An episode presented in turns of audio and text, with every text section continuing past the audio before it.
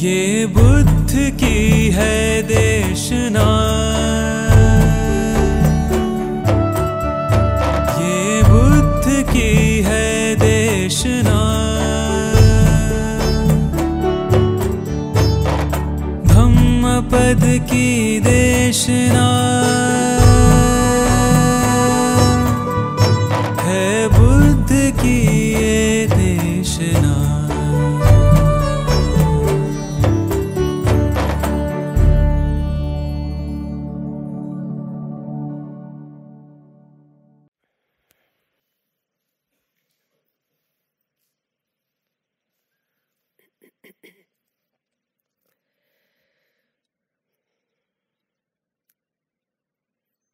सालों तक भगवत गीता की यात्रा में भक्ति का एक अलग ही उत्सव था। भगवान बुद्ध के आने के साथ साथ हमारी भक्ति टीम भी बड़ी सीरियस हो गई थी। तो मैंने इन्हें बोला कि पिछले चार तीन बार से तुम लोग जो भक्ति ले रहे हो, ऐसा लग रहा है स्कूल की कोई प्रेयर गा रहे हो ना। बस प्रेयर में बिठा दिया और वो प्रेयर भी इन लोगों की तो नेशनल एंथम जैसी हो रही थी। ये लोग तो हिलते भी नहीं थे। तो मैंने इनके कानों में बात डाली कि तुम्हारी भक्ति में रस लाओ। ठीक है, बुद्ध ध्यान की बात कर रहे हैं, लेकिन हमारे लिए तो ये ध्यान भी नाचता और गाता हुआ होना चाहिए। मुझे मान्य ही नहीं है। बिना नाच, बिना गान, बिना उत्सव, बिना उत्साह। तुम लोग जितना स्कूल में पढ़े ना, वैसा ही पढ़ोगे फिर यहाँ पर भी। स्कूल में भी प्रेयर कराते थे और प्रेयर के बाद तुम्हारे पीरियड्स लगते थे। Period one, two, three, four. तुम्हें कितना रस आता था उसमें?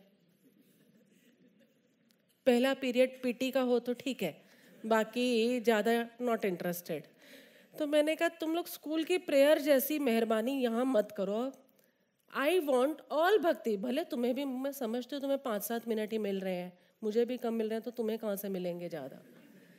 लेकिन इन पाँच सात मिनट में इन लोगों को हिला के रख दो। आई वॉन्ट इट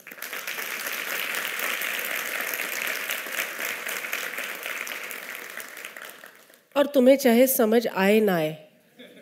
तुम्हें नेशनल एंथम में नहीं खड़े रहना, बैठना। तुम्हें तो खड़े रहने को भी नहीं बोला। You have to join in the ras तुम ही तालियाँ बजा देना ताकि उन्हें लगे, अरे, हमें जोश में गाना है। और अभी हमारा वो आ रहा है, तीसरा, चौथा जो है हिज ऑन अगले सत्संग में होगा? अच्छा अभी उसके बाद। ठीक है, लेकिन उससे पहले ये ताज मैं तुम्हारे सिर पर रखना चाहती हूँ कि भक्ति टीम ने हम लोगों को हमेशा मोटिवेट किया है। This is a glue time glue glue समझते हो तुम? तुम्हारा ग्लू इकट्ठा कर रहे हो, सत्संग तुम में कितना चिपकेगा ना, ये तुम्हारे भक्ति भाव से ही निर्णय हो जाता है। और उसी के लिए है ये भक्ति, सालों से एस आर एम की इस परंपरा में पहले भक्ति, फिर सत्संग, फिर ध्यान, ये एक प्रोटोकॉल रहा है। तो ये भक्ति को ऐसे ही टाइम पास करने के लिए नहीं डाला गया कि तुम्हें भी लगे, अरे भक्ति अभी तो चल रही होगी, पंद्रह मिनट बाद तक एंटर कर जाएँगे।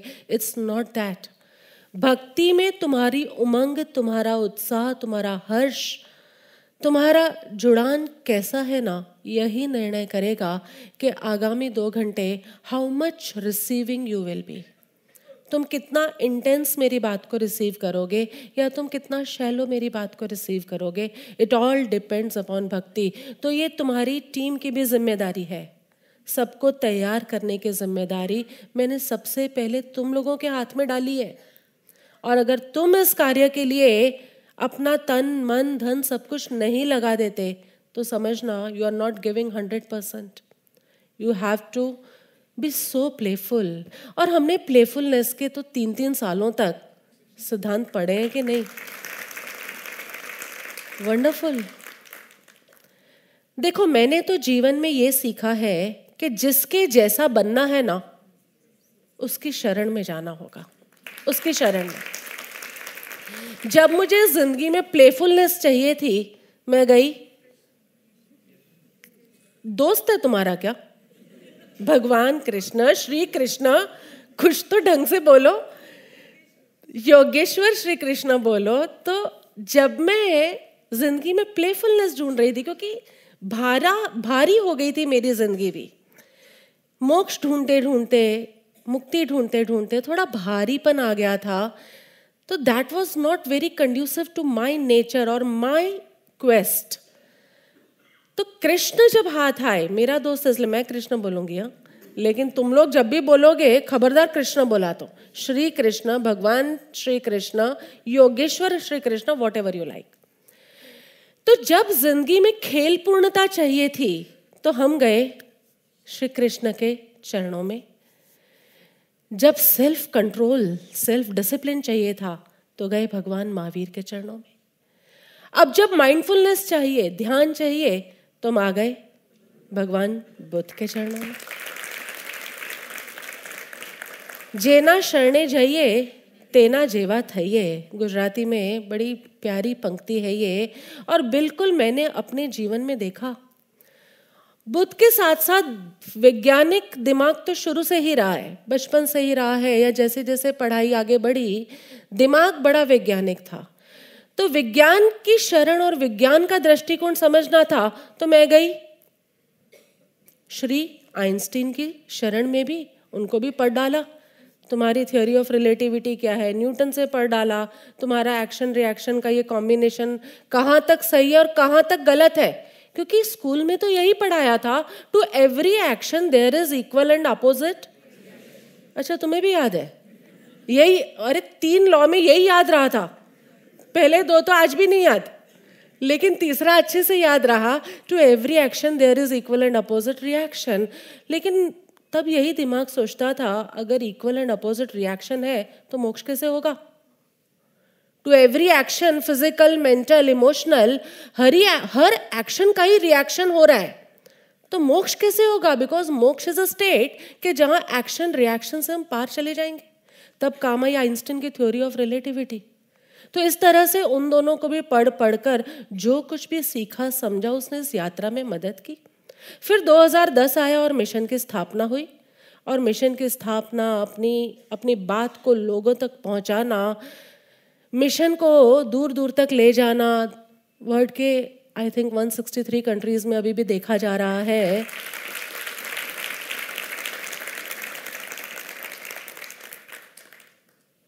तुम लोग लाइव हो इस हिस्ट्री की मेकिंग में, लेकिन यू ऑल नो कितने लोग देख रहे हैं, समझ रहे हैं, जीवन को पलट रहे हैं। उसके लिए एक पैशन चाहिए था। पैशन क्योंकि जहाँ लोग मोक्ष की बात करते हैं, वो डिस्पैशन वैराग्य की बात करते हैं। और मुझे अपने इस अंडरस्टैंडिंग को लोगों तक पहुंचाना था, उसके लिए पैशन चाहिए था तो 2010 से मैंने फॉलो करना शुरू कर दिया श्री स्टीव जॉब्स को। कहाँ तुम कहोगे कृष्ण से बात शुरू हुई और स्टीव जॉब्स, मैंने तो उनकी बायोग्राफी भी पढ़ डाली, उनकी वीडियोस देखी, किस तरह से एप्पल कंसीव हुआ, किस तरह से एप्पल एक एप्पल वहाँ गिरा। और कितना कुछ दुनिया में पलट गया। The science was never the same एक एप्पल ऊपर से नीचे गिरा, और तुम जानते हो, न्यूटन ने जो थ्योरीज निकाली science was never the same after that fall of apple and one apple came from here California and the technology is not same again क्या पैशन रहा होगा उस आदमी का कि जिसने दस साल पहले हम कल्पना भी नहीं कर सकते थे कि everything on the finger everything on the finger आज तुम्हारा म्यूज़िक तुम्हारी गेम्स तुम्हारा तुम्हारा विजडम तुम्हारे सत्संग तुम्हारी भक्ति सब कुछ तुम्हारी फिंगर टच पर है कि नहीं? किसी आदमी का पैशन था जिसने ये सब कुछ तुम्हारे फिंगर टच पर ले आया। सो so, जिसके जैसा होना है, उसके शरण में तो जाना पड़ेगा। और शरण में जाना यानी अनक्वेश्चन अंडरस्टैंडिंग अनक्वेश्चन सरेंडर जब स्टीव जॉब्स को मैंने पढ़ा या जब आइंस्टीन को मैंने डिटेल में स्टडी किया, तब ये नहीं था कि बुद्ध की शरण छूट गई, महावीर की शरण छूट गई, कृष्ण की शरण छूट गई, ऐसा कभी नहीं हुआ। ऑल इंक्लूसिव इसी को कहते हैं। जब बुद्ध भी रहे, कृष्ण भी रहे, महावीर भी रहे और स्टीव जॉब्स भी रहे और आइंस्टीन भी रहे, ये सारे के सारे क्योंकि एक ही तथ्य को, मेरी दृष्टि में एक ही तथ्य को उजागर कर रहे थे and that was passionate understanding and experience of moksha. Passionate understanding and experience passion कहाँ से लिया? स्टीव जॉब्स अंडरस्टैंडिंग कहाँ से ली? आइंस्टीन और न्यूटन और एक्सपीरियंस कहाँ से लिए? कृष्ण, महावीर और बुद्ध ये खिचड़ी नहीं है, ये सिजलर है। शोर मचाता हुआ सिजलर है।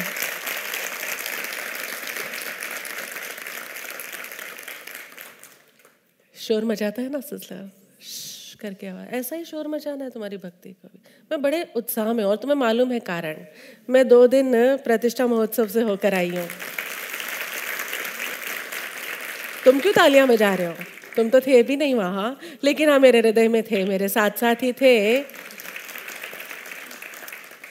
प्रतिष्ठा महोत्सव में हज़ारों लोग, परम कृपाणु देव की बहुत भव्य, विराट प्रतिष्ठा 108 इंची की और ऊपर से काफ़ी ऊपर स्थापना की है। So a very very grand experience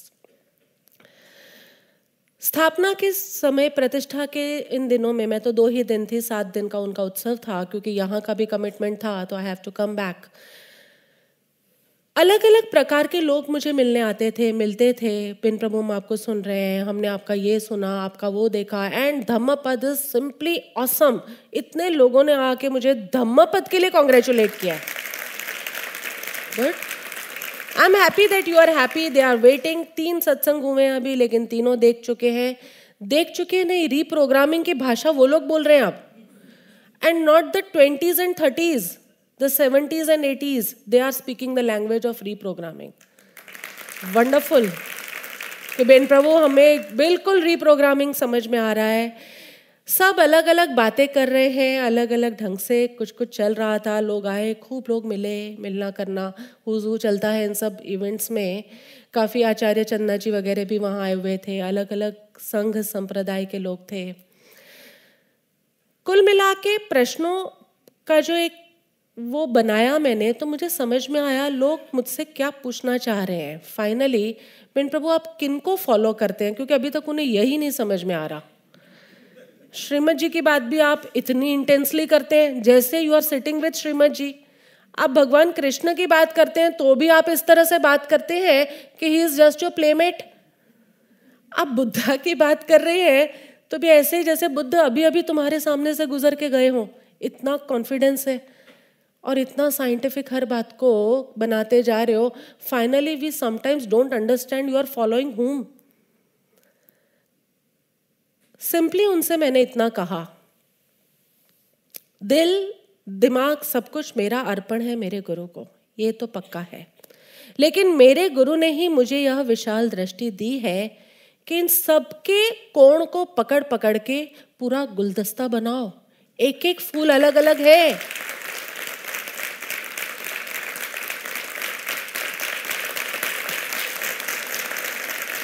तुम समझ गए? एक एक फूल अलग अलग शास्त्र में छिपा पड़ा है और चूँकि इतने वर्षों पुराना हो गया, इसलिए एक फूल सक्षम नहीं है अभी के इस दुनिया में खुशबू बहाने के लिए। तुम हर फूल को इकट्ठा करो, क्योंकि एक फूल वो सुगंध नहीं पहुँचा पा रहा। शायद इतने फूल इकट्ठे हो जाए और सत्युग की सुगंध फैल जाए। मेरे गुरु ने मुझे ये आज्ञा दी मैं हर शास्त्र के फूलों को इकट्ठा कर रही हूँ। इधर उधर से हर फूल इकट्ठा हो हो के गुलदस्ता बन रहा है और एक फूल की महक ज़्यादा होगी या गुलदस्ते की महक? गुलदस्ते की महक और मैं वो महक देख पा रही हूँ, सूंघ पा रही हूँ, महसूस कर पा रही हूँ। और मैंने कहा, दूसरा काम मेरा। एक काम तो ये है कि मैं हर शास्त्र का फूल, उसकी सुगंध को इकट्ठा करने में लगी हूँ। और दूसरा काम मैं इस रिलीजन को, मैं इस धर्म को नेक्स्ट जनरेशन के लिए तैयार कर रही हूँ। द नेक्स्ट जनरेशन जैसे जैसे हर कंट्री में, हर देश में, तुम अपने ही देश में देख लो, हमारा इलिटरेसी रेट कम हुआ है। हमारे हम सब लोग पढ़ने, लिखने और अपने बच्चों को, चाहे खाने को, पहनने को नहीं होगा, लेकिन पढ़ाई के लिए हम कहीं ना कहीं से पैसे लेते हैं इन्वेस्ट करते हैं लोन्स लेते हैं, बचत करते हैं। जैसे जैसे शिक्षा की प्रमुखता होती जा रही है, जैसे जैसे एजुकेशन की इम्पोर्टेंस बढ़ रही है एंड इलिटरेसी रेट घट रहा है लिटरेसी रेट बढ़ रहा है, वैसे वैसे धर्म का आधार श्रद्धा नहीं रह सकती। धर्म का आधार विज्ञान को होना पड़ेगा, समझ को होना पड़ेगा। तो मैंने उनसे यही कहा कि जैसे जैसे हम पढ़ने लिखने की ओर जा रहे हैं, शिक्षित समाज का निर्माण हो रहा है, वैसे वैसे धर्म का आधार अब श्रद्धा को नहीं मनाया जा सकता, क्योंकि हर बात में प्रश्न उठता है। You need logic you need understanding and the moment you get understanding the moment you get logic you are ready to believe पहले श्रद्धा करा करा के बिलीव कराया जाता था। तुम, तुम्हारी जनरेशन तक ठीक है। सेवेंटी एटी वाले जो आप लोग बैठे हैं सिक्सटी सेवेंटी वालों तक ठीक है। But now the second generation is half baked half baked मैं किसे कहती हूँ? ना श्रद्धा में न रही है पूरी, ना समझ में पूरी रही है। यहाँ से मैंने अपना कार्य शुरू कर दिया। Because this is a half baked generation तो यहाँ से मेरा कार्य शुरू हो रहा है। तुम्हारी श्रद्धा को समझ का आधार देना, विज्ञान का आधार देना लॉजिक का आधार देना। केवल बिलीफ बिलीफ बिलीफ सिस्टम के आधार पर बात नहीं कर रही मैं, कि तुम मान लो क्योंकि ऐसा भगवान बुद्ध ने कहा था। मैं धर्म को इस तरह से तैयार करना चाहती हूँ, धर्म के सूत्रों को इस तरह से तैयार कर रही हूँ, कि आगे जाकर शिक्षित वर्ग पढ़ा लिखा वर्ग कोई भी प्रश्न उठाए और उसका जवाब हमारे सत्संग से बाहर आ जाए। और तुमने देखा होगा, मैं पिछले पाँच वर्षों से एक बात सुनती हूँ कि बेन प्रभु आज हम सत्संग में आए थे और हमारा जो प्रश्न था ना, उसका आंसर हमें आज के सत्संग में मिल गया। तो ये ऐसा क्यों हो रहा है? क्योंकि भले तुम पढ़े लिखे नहीं थे लेकिन फिर भी कोई ना कोई उलझन तुम्हें भी खा रही थी, तुम्हें भी आगे के मार्ग पर चलने में संदेह पैदा कर रही थी। तो मेरे दो काम हैं। The purpose of my mission S R M के साथ दो ही काम है। पहला काम अलग अलग फूलों को इकट्ठा करके गुलदस्ता बनाना और उसकी महक से तुम्हारे भीतर रूपांतरण हो, ये कोशिश है मेरी। और दूसरा, मैं इस धर्म को नेक्स्ट जनरेशन के लिए तैयार कर रही हूँ with full logic with full answers with full understanding and with the bang of science क्योंकि बिना विज्ञान का, जो भी धर्म आगे बढ़ेगा, वो ज़्यादा लंबा नहीं चल पाएगा। क्योंकि तुम्हारी श्रद्धा अब धीरे धीरे कम होती जा रही है। तुम प्रश्न उठाने लगे हो, और जहाँ तुम्हारी चेतना प्रश्नमयी हुई, तुम्हें जवाब देने का कर्तव्य एसआरएम के द्वारा मेरा बनेगा। सो so, कोई भी तुमसे प्रश्न पूछे बेन प्रभु पढ़ा क्या रहे हैं? करा क्या रहे हैं? वो बुद्ध को मानते हैं कृष्ण को मानते हैं महावीर को मानते हैं या आगे जाके नेक्स्ट कौन आ रहे हैं? जपू जी अभी से डिस्क्लोज ही हो गया है। हर बार अंतिम साल तक मैं तुमसे पूछती थी आई एम नॉट क्लियर ये लेना है वो लेना है। बट सी तुम्हारे साथ साथ मेरी क्लैरिटी भी कितनी बढ़ रही है। ऐसा ही रखूँ? तुम्हारे साथ साथ मेरी भी क्लैरिटी कितनी बढ़ गई है? धम्मा पद के दूसरे सत्संग से मैंने घोषणा कर दी कि next our project is Guru Nanak Dev का। उन्होंने क्या कहा है? उस फूल को की खुशबू लेनी है। And everything is science Om, इनका जो पहला श्लोक है, क्या कहते हैं आप लोग? श्लोक नहीं कहते? शब्द हाँ। उसी के अंदर एक कोमकार सतनाम की बात आती है, वो बिग बैंग की बात कर रहा है। वापस बिग बैंग को रिवाइव होना पड़ेगा। पाँच साल में, का टाइम दिया है मैंने इन वैज्ञानिकों को? कि तुम्हें कुछ नई थ्योरी लानी है तो ले आओ। क्योंकि तुम्हारे साइंस का तो कोई भरोसा ही नहीं है। हर दूसरे दिन बदल जाता है। हर तीसरे महीने नई रिपोर्ट आती है जो पुराने रिपोर्ट का खंडन मंडन करती है। तो ठीक है, मैंने कहा दिया है अभी, तब तक मैं थोड़ा घूम के आती हूँ बुद्ध के माध्यम से। आऊँगी वापस बिग बैंग की बात करने, तुम्हें लगे तुम्हारे क्वांटम फिजिक्स में कुछ नया आया है तो बताना मैं उसको और डाल दूँगी। बात मैं यही करूँगी। बात मेरी नहीं बदलेगी। Everything is one energy one Adya Shakti. जिसकी तुम लोग माँ की फॉर्म में पूजा करते हो। वन आद्य शक्ति, चाहे शेरा वाली माँ कहो उधर, इधर अम्बा माँ कहो, इधर दुर्गा माँ कहो। हर भारत के हर कोने में माँ की पूजा होती है और वो माँ की पूजा यानी कौन?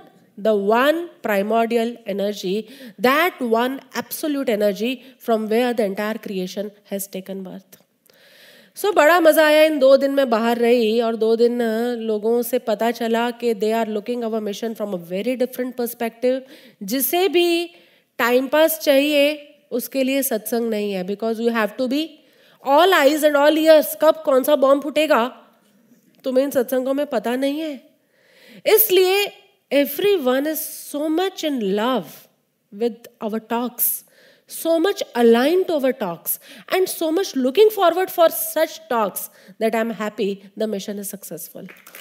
I'm happy. और इसलिए बुद्ध ने जब कहा बुद्धम शरणम गच्छामि धम्मम शरणम गच्छामि, और संघम शरणम गच्छामि। मैंने कहा, ठीक है बुद्ध आप बोले ना, अब आपकी बात को मान्य रखकर हम भी, बुद्ध तो है, बुद्ध की शरण में तो तुम हो, बुद्ध के वचन की शरण में तुम हो, आज्ञा की शरण में हो। बुद्ध ने कहा, पहला तो यही कार्य करना, किसी एक बुद्ध को ढूंढकर उसकी शरण में चले जाना। और वही तुम लोगों ने गाया भी ना। दूसरा, कुछ शोध नहीं, शोध एक सत्पुरुष को अर्पण कर उसके चरण में शंका रहित मन को। राज़ी रहे आज्ञा उसी की। प्रेम से भरे हृदय को तो भी मोक्ष जो ना मिले तो? मांगना मुझे, कोई है ऐसा कहने वाला? कोई तुम्हारा रेस्टोरेंट भी ऐसा कह सकता है कि हमारा खाना खाने के बाद पेट ना भरे? तो बुलाना मैनेजर को, कोई ऐसा बोलता है, कोई ऐसा एंडोर्स नहीं करेगा। लेकिन यहाँ कृपाणु देव ने एंडोर्स किया है कि यदि एक सत्पुरुष को खोजने के बाद, एक बुद्ध को खोजने के बाद, एक साक्षात कृष्ण या साक्षात महावीर को खोजने के बाद यदि मोक्ष की अनुभूति ना हो तो आके मुझसे कहना, मैं बात करूँगा तुमसे। या तो तुम्हारी गलती है, या तुम्हारा सत्पुरुष गलत है।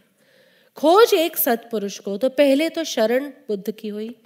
बुद्ध की एब्सेंस में, बुद्ध पूरा दिन तो तुम्हारे साथ बैठेंगे नहीं। तो उनके एब्सेंस में, धम्मम शरणम, बुद्ध के जो वचन है, उसकी शरण लो। यूट्यूब पे है, तुम्हारी डायरी में भी है, एक डायरी एक यूट्यूब है और एक तुम्हारी डायरी तो पहला कार्य तो यदि तुम मोक्ष को खोज रहे हो तो बुद्ध को खोजो। सीधा मोक्ष नहीं मिलता, वाया मिलता है, वाया। एजेंट्स होते हैं ना, तुम्हें फ़्लाइट की टिकट भी बुक करनी हो तो तुम सीधा फ़्लाइट में बैठकर नहीं पहुँच सकते you have to book it through somebody इसी तरह तुम्हें मोक्ष चाहिए, तुम्हें मुक्ति चाहिए, तुम्हें मुक्ति यानी परम आनंद चाहिए। ऐसा आनंद जिसकी मात्रा कभी घटे नहीं, कभी बढ़े नहीं। ऐसा आनंद चाहिए तो वाया बुद्ध पुरुष या वाया किसी प्रत्यक्ष सदगुरु हो सकता है। तो फ़र्स्ट कंडीशन अप्लाइड बुद्ध पुरुष मिल गए। सेकंड कंडीशन जब बुद्ध नहीं है, क्योंकि बुद्ध तो दो बार बोलते हैं, चार बार बोलते हैं, पाँच बार बोलते हैं, या इधर उधर घूम के बोलते हैं, तुम्हारे साथ तो नहीं रहते पूरा दिन। तो तब किसकी शरण? उनके वचन की। धम्म शरणम, ये धम्म पद है। धम्म पद यानी बुद्ध के वचन, बुद्ध का शास्त्र।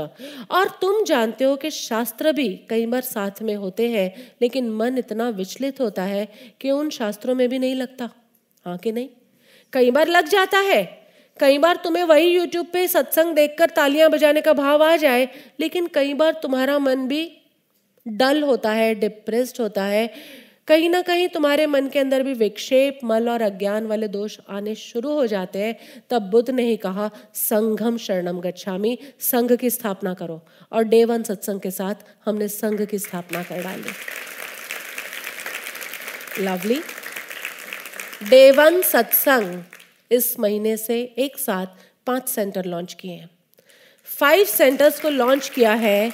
This is Buddha vision Buddha's vision of Sangha Buddha की शरण में तो तुम हो ही कनेक्टेड ये दो घंटे तो तुम कनेक्टेड हो। मेरे बाद जो बाकी के अट्ठाईस दिन है, तुम्हारे लिए यूट्यूब है लेकिन तुम्हें लगे यूट्यूब में भी हमारा अब इतना कुछ बोल चुके हो, कभी ये देखो, कभी वो देखो, ये देखो, इसी में हम जिगजैग घूमते रह जाते हैं। We want some more conducive spiritual social group a spiritual social group के जहाँ इन बातों को हम वापस और अच्छे से समझ सके डिस्कस कर सके तो आपकी ग्रुप डिस्कशन के लिए आपको कुछ नया देखने के लिए, आपको कुछ नया समझाने के लिए, या जो पुराना चल रहा है, उसमें जो पॉट होल्स लूप होल्स रह गए हैं, उनको वापस रिवाइज करने के लिए we have open with the day one satsang on every first of every month every first of every month and I was very glad मैं अभी गई थी तो अशोक विहार सेंटर पे थी मैं एंड दे वर बबलिंग संघ की शरण भी उतनी ही महत्वपूर्ण है। परम कृपाणु देव, एक तरफ़ वचनामृत 449 में बोले, संघ की स्थापना करो। एक तरफ़ बुद्ध तो पहले ही भक्ति से बोल रहे हैं। बुद्ध की शरण, धम्म की शरण, संघ की शरण की कमी थी। वो संघ की शरण की स्थापना हमने अब कर दी है। I feel my work is being done and there are lot of people lot of instruments ऐसे ऐसे लोग हर ग्रुप पे तीन तीन लीडर्स खड़े हो गए हैं। किसी पे दो हैं, किसी पे तीन है। जो मेरी इस मेरे इस पैशन को आगे ले जाने के लिए तैयार भी है और तत्पर भी है। थैंक यू सो मच अभी मैं प्रतिष्ठा महोत्सव पर थी। एक प्रभु आए थे दर्शन करने कमरे में। उनके कोई ब्रदर हैं जो अमेरिका में रहते होंगे। उन्होंने अपना मैसेज रिकॉर्ड करके दिया था। वैसे तो हम लोग बहुत भागम भाग में थे, लेकिन उन्होंने रिक्वेस्ट की प्रभु एक बार मेरे ब्रदर का मैसेज सुन लो खाली। मेरा ब्रदर क्या कहना चाहता है? क्योंकि मैं नहीं व्यक्त कर पाऊँगी। उन्होंने यूएसए से ये मैसेज आपके लिए भेजा है रिकॉर्ड करके। मैंने कहा, ठीक है, फटाफट सुना दो। Because already we were on the rush उसमें कोई खड़ा रह के मैसेज सुनना टफ था। लेकिन जिस भाव से उन्होंने, जिस विनय के साथ उन्होंने वंदन किया मोगैम्बो खुश हुआ एक मिनट एक मिनट ये बात नहीं थी भाई। खुश हो गई, मेरे को भी लगा, क्या विनय क्या आवाज़ में ही गंभीरता धैर्य। और विनय वंदन जो भी किया, उसके तुरंत बाद जो तथ्य की बात उन्होंने मुझे कही, वो ये थी कि बेन प्रभु, जिस तरह से आपने भगवत गीता लिया, जिस तरह आप धम्म पद को उखाड़ रहे हैं, मैं आपसे प्रार्थना करता हूँ कि बाइबल और कुरान को ज़रूर छूना।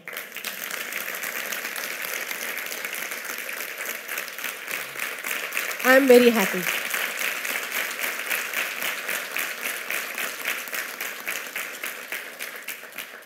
मुझे आगे का होमवर्क मिल गया, इसके लिए हैप्पी नहीं हूँ मैं। बट आई एम हैप्पी कि दुनिया के उस कोने में बैठा हुआ कोई सोच रहा है इस क्रांति के बारे में। और इस क्रांति की मशाल को और कैसे आगे ले जाया जा सकता है, उसके बारे में रिव्यूज़ दे रहा है। I am happy very happy for this one message it made my day they are not happy कि हाँ ठीक है भगवत गीता जिस तरह से आपने ली जिस तरह से आपने धम्म पद को उठाया है बस कुरान और बाइबल पर भी आपकी दृष्टि पड़ जाए बेन प्रभु। एक बार कुरान और बाइबल भी यही बात जिस जो आप सम, समझ रहे हैं जो आप समझाना चाहते हैं उस ढंग से बाहर आए। I can foresee Satyug is coming I can foresee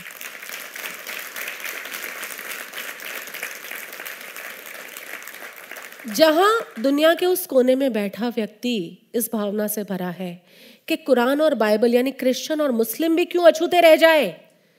ये ब्रदरहुड की भावना आ गई है। This is the universal brotherhood वहाँ बैठा अभी तक, क्योंकि मैं हिंदू ग्रंथ, बौद्ध ग्रंथ, इन सब के ऊपर बात कर रही हूँ, जैन ग्रंथ, इन पर बात कर ली। लेकिन कोई मुस्लिम ग्रंथ और कोई क्रिश्चियन ग्रंथ पर भी जब आ जाएगी बात this reflects the sense of brotherhood and brotherhood, उस भाईचारे की भावना उस व्यक्ति के हृदय में मुझे दिखी और यही बता रहा है मुझे the time has to change जिस तरह से तुमने धर्म को जाना था और जिया था, उससे अलग ढंग से धर्म को जानने और जीने का समय आ गया है। और मेरा बताया धर्म, मेरा प्रचलित किया धर्म, समझ लेना, एक तरफ़ खेल पूर्ण होगा तो दूसरी तरफ़ ध्यानपूर्ण होगा। इसका एक पहलू है खेलपूर्ण जीवन उत्सव बनेगा तुम्हारा। तुम्हारे सिक्के के दो दो कॉइन्स हैं। एक उत्सवपूर्ण जीवन। कहीं कोई शिकायत नहीं, फरियाद नहीं। तूफ़ान भी आता है तो आए। तूफ़ान को को झेलने के, तूफ़ान से जूझने के हमारे पास ढंग है। और दूसरी तरफ़ ध्यानपूर्ण जीवन। सबके प्रति मैं का भाव और मेरे प्रति सबका भाव। एक ऐसा नवीन भाव तुम्हारे भीतर उजागर हो, जिसे ऑल इंक्लूसिवनेस कहा जाता है। सब कुछ यहाँ एक ही है, दो है कहाँ?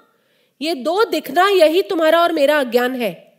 जिस दिन तुम्हें यह दो में से एक नज़र आने लग गए, समझना तुम्हारा ये चक्षु सक्रिय हो गया।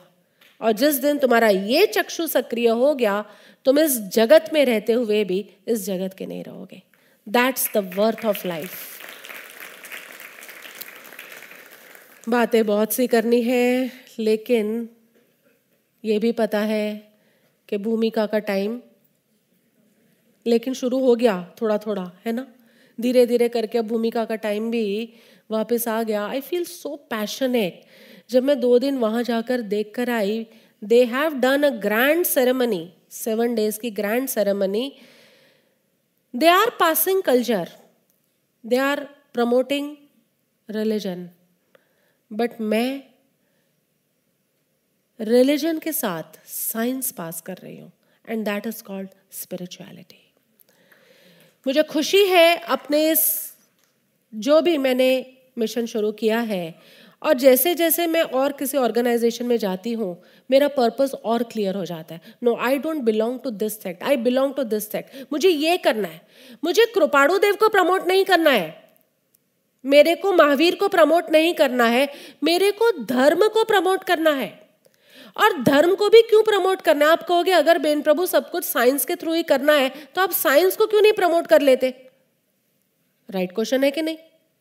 बेन, सब कुछ अगर साइंस के थ्रू ही आप रिलीजन को प्रमोट करना चाहती हैं you believe science is answers then why don't you promote science why you are taking this add on burden of promoting religion लेकिन फ़र्क क्या है?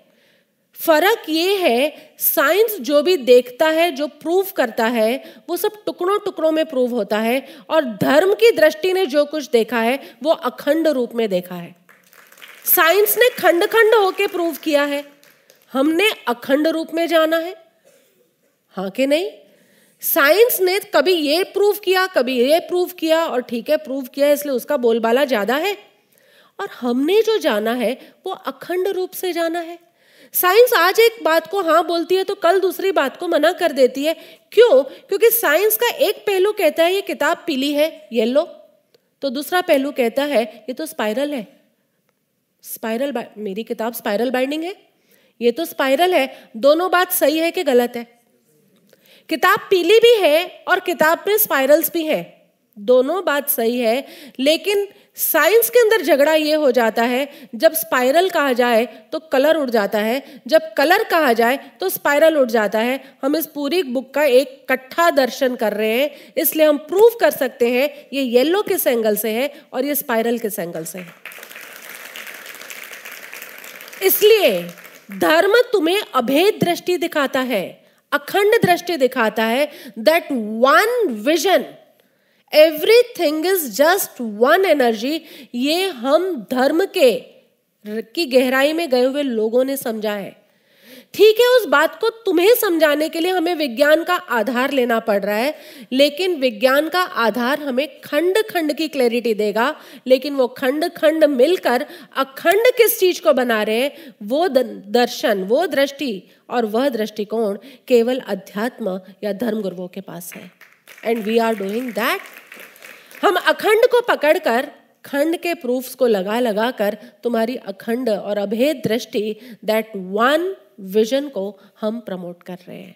हम एनहेंस करने की कोशिश कर रहे हैं। Are you with me are you with me in this spiritual revolution this scientific religious revolution S R M का, हम लोग थोड़े थोड़े टाइम में नाम बदलते हैं पहले क्या था? एस आर एम यानी श्रीमद राजचंद्र मिशन थोड़े आगे बढ़े, फिर क्या बन गया?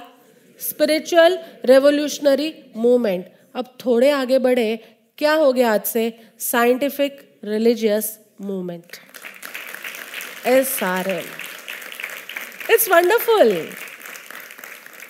everything changes make sure सब कुछ यहाँ बदल रहा है, लेकिन सुकून इस बात का है कि ये जो बदल रहा है, वो जिसके आधार पर बदल रहा है ना, वो नहीं बदलता कभी। ये सब कुछ बदल रहा है। Everything is changing but the change is taking place on a substratum which is which is not changing जो कभी भी नहीं बदलता। और हम इस बदलते हुए के आधार पर, इन परिवर्तनों के आधार पर तुम्हें उस अपरिवर्तनशील की यात्रा पर ले जा रहे हैं। How interesting it is how interesting it is बदलते के सहारे, उछलती हुई लहरों के सहारे हम तुम्हें समुद्र के तह तक ले जा रहे हैं। ये पंडुब्बी है, ये क्रूज नहीं है। ये क्रूज नहीं है, ये सबमरीन है, ये तुम्हें नीचे की तरफ़ ले जाएगी, लेकिन बदलते के सहारे तुम उस नीचे समुद्र की गहन से गहन तह तक पहुंचोगे। ये मेरा वादा है तुमसे। माई प्रॉमिस बहुत सारी बातें करनी है आज। क्या क्या छोड़ूं क्या क्या बोलूँ? सारा बोल दूँ? फिर धम्मपद का क्या होगा? चलो थोड़ा थोड़ा करके रिकैप कर दूँ फटाफट। कितने सत्संग हुए? तीन। पहले सत्संग के अंदर थोड़ी हिस्ट्री को लिया था हमने। हिस्ट्री वैसे मेरा कभी भी फेवरेट सब्जेक्ट नहीं रहा, लेकिन फिर भी हिस्ट्री के थ्रू भी तुम लोग क्लियर हुए कि नहीं? कि क्यों बुद्धिज्म आया? बुद्धिज्म की नीड क्या थी? बुद्धिज्म का टाइम क्या था? भगवान बुद्ध ने ईश्वर की बात उठाई नहीं। इसका ये मतलब नहीं है कि भगवान बुद्ध ईश्वर के बारे में समझते नहीं थे। लेकिन उस समय साइंस का इतना ज़ोर नहीं रहा था। विज्ञान अपनी उस लेवल पर नहीं आ पाया था। क्वांटम फिजिक्स की बात किसी ने सुनी नहीं थी। स्ट्रिंग थ्योरीज के थ्रू बातें प्रूव नहीं की जा सकती थी। इसलिए उन्होंने ईश्वर की बात को बैक सीट पर रख दिया। उन्होंने वो बात उठाई ही नहीं। उन्होंने कहा, तुम उस मार्ग से चलो। मैं जो मार्ग तुम्हें बताता हूँ, वो एट फोल्ड पाथ तुम्हें याद है सबको? त्रिरत्न कह लो या एट फोल्ड पाथ उस अष्टांग मार्ग से, मैं तुम्हें मार्ग बताता हूँ, उस मार्ग से चलो तो दुखों का अंत हो जाएगा। और इसलिए उन्होंने चार आर्य सत्य कहे, उन्होंने बात वहाँ से नहीं उठाई, ईश्वर है, ईश्वर का अनुभव करना है, ये बात नहीं करी। उन्होंने कहा, तुम्हारा परिचय किससे है? जीवन के दुखों से? जीवन के संघर्ष से? तुम्हारे मन के दुखों से? तुम्हारे शरीर के दुख से? तुम्हारा परिचय तो दुख से है ना? हम ईश्वर से बात क्यों शुरू करें? So Buddha was very right in his time क्योंकि अगेन वो जनरेशन भी हाफ़ बिग जनरेशन थी, प्रश्न उठा रही है, श्रद्धा नहीं कर पा रही। श्रद्धा के भरोसे तो सारा वर्ण व्यवस्था गड़बड़ा गई थी, इसलिए बुद्ध ने कहा, छोड़ो ईश्वर की बात बात शुरू करते हैं तुम्हारे अनुभव से, और तुम्हारे अनुभव में दुख है, तकलीफ़ है, हमारा कोई दुखी हो तो भी हम दुख दुख में चले जाते हैं। हमारे शरीर में दुख हो, मन में दुख हो, कितनी यातनाएँ कितना संघर्ष। तो बुद्ध ने बात की शुरुआत करी, दुख है। दूसरी बात कही, दूसरा आर्य सत्य, दुख का कारण है। अकारण नहीं है दुख। दुख का कोई ना कोई कारण है। अब यहाँ से भेद पड़ता है। अगर तुम अभी संसारी जीव हो, ध्यान से सुनना इस बात को अगर आप अभी संसारी जीवो, बहुत तुम्हें cycles of life and death life birth death ये चाहिए अभी तो यहाँ से संसारी जीव क्या सोचेगा? कारण बाहर है। और यदि तुम अब इस लाइफ के चक्र को ब्रेक करने की उस जगह पर आ गए हो तो तुम सोचोगे कारण भीतर है। बस इतना ही फ़र्क है। यहाँ से डिफरेंस क्रिएट होता है। दुख तो सबके लिए है।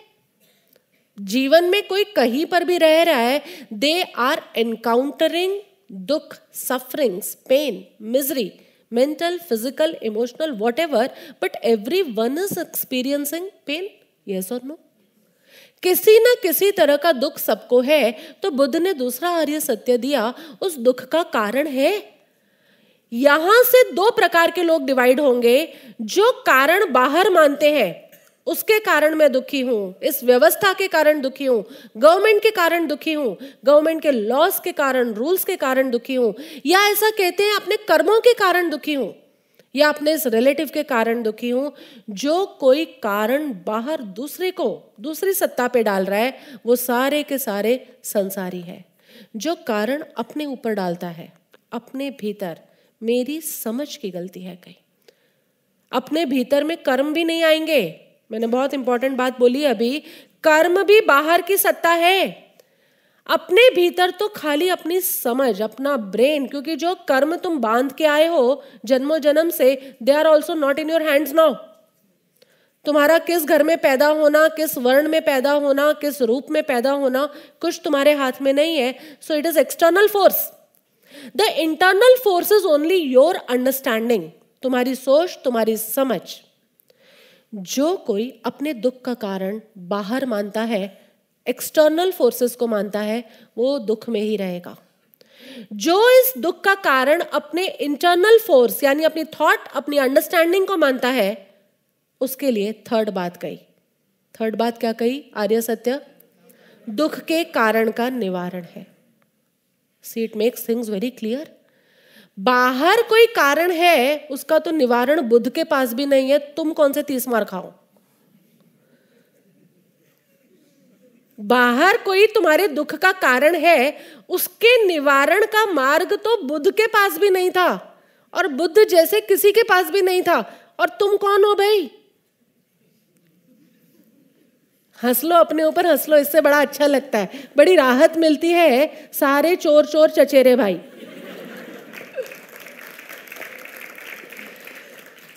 कुछ नहीं होगा। तो दुख का कारण जिसका बाहर है, उसका निवारण तो बुद्ध पुरुषों के पास भी नहीं था। तो तुम अपने आप को बुद्ध से ज़्यादा होशियार समझते हो, ऐसा तो नहीं है ना? कि हम इनको बदल कर खुश, सुखी हो जाएँगे। इन परिस्थितियों को बदल कर सुखी हो जाएँगे। अपने भाई का स्वभाव बदल कर मैं सुखी हो जाऊँगा, ऐसा तो नहीं लगता ना तुम्हें? ठीक है, बस। तो दुख के कारण का निवारण है। अगर तुम्हारी अंडरस्टैंडिंग में कुछ गड़बड़ है तो उसका निवारण है। कोई सदगुरु को खोजो, वो तुम्हारी अंडरस्टैंडिंग को ठोक ठोक कर ठीक करेगा। ठोक ठोक कर। और ये जो अंडरस्टैंडिंग को बदलना है, तुम्हारी सोच, तुम्हारे दृष्टिकोण, तुम्हारे व्यू पॉइंट को जो बदलना है ना, वही बुद्ध का आर्य सत्र है, सत्य है। फोर्थ, मार्ग, मग्गा। मुक्ति का मार्ग है। यानी जो तुम्हारी रॉन्ग अंडरस्टैंडिंग के कारण तुम दुखी हो रहे हो ना, उस रॉन्ग अंडरस्टैंडिंग उस रॉन्ग बिलीफ सिस्टम से बाहर निकला जा सकता है। उसकी बात भी बुद्ध ने कही। And that is the path और मैं यहाँ तुम्हें उस फोर्थ आर्य सत्य की बात कर रही हूँ। हाँ कि नहीं? कितने भी सत्संग हो रहे हैं what I am doing I am talking about the fourth noble truth what is the path यही कार्य हो रहा है। तुम जितना इस पाथ पे चलोगे, उतना उतना तुम अपने तीन आर्य सत्य सत्य बनाओगे। मैंने कहा था ना, तीन आर्य सत्य तुम्हारे भी बनेंगे। सुख है, सुख अकारण है, और अकारण सुख का कारण कोई सत्पुरुष है। ये भी तीन याद कर लेना। जब तुम इस मार्ग पर चलोगे, जब तुम इस मार्ग पर चलोगे, चौथा है मार्ग। पहला आर्य सत्य दुख, दूसरा दुख का कारण, तीसरा दुख के कारण का निवारण है और चौथा, निवारण का पूरा पूरा मार्ग है। और हम सत्संग और ध्यान के माध्यम से तुम्हें यही बता रहे निवारण का मार्ग सत्संग और ध्यान के माध्यम से बता रहे जब तुम इस मार्ग पर चलोगे तो तीन आर्य सत्य तुम मनाओगे। क्योंकि दुख से मुक्ति यानी आनंद की अनुभूति। यानी तुम कहोगे कि हाँ आनंद है, वो आनंद अकारण है लेकिन उस अकारण आनंद तक पहुँचने का कारण कोई प्रत्यक्ष सदगुरु है। ये नए आर्य सत्य तो पहले सत्संग में तो हमने आर्य सत्य की बात भी थोड़ी बहुत की थी, आज थोड़ा और इलेबोरेट किया। आज मुझे लग रहा है मेरे पास भरपूर समय है। और हुआ भी ऐसा, वहाँ मुझे दस मिनट बोलने को दिया था। एक बार तीस मिनट बोलने का, अब इतने संत होंगे तो थोड़ी थोड़ी देर बोलने को बोलेंगे। अच्छा या ज़्यादा नहीं है? I have full two hours to speak आप, आपकी खुशी मुझ तक पहुँचती रहे बस। और अभी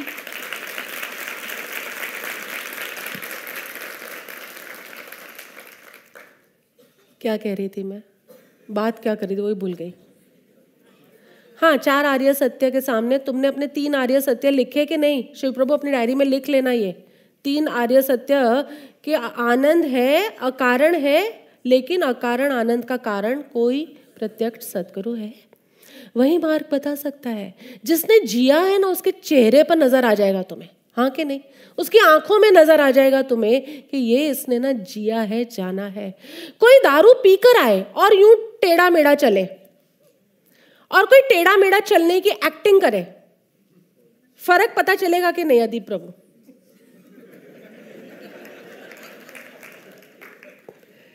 कोई टेढ़ा मेढ़ा चलने की एक्टिंग कर रहा है और कोई पूरा पीकर टेढ़ा मेढ़ा चल रहा है, दोनों में से सहज कौन होगा? ऑब्वियसली जो पिया हुआ है और वो कितना कॉन्शियसली चलेगा, अरे यूँ लुढ़कना है, फिर यूँ लुढ़कना है, कितना टफ है। जिसने ये जाम पिया है ना आनंद का, उसकी सहजता ही अलग होगी। सहजता।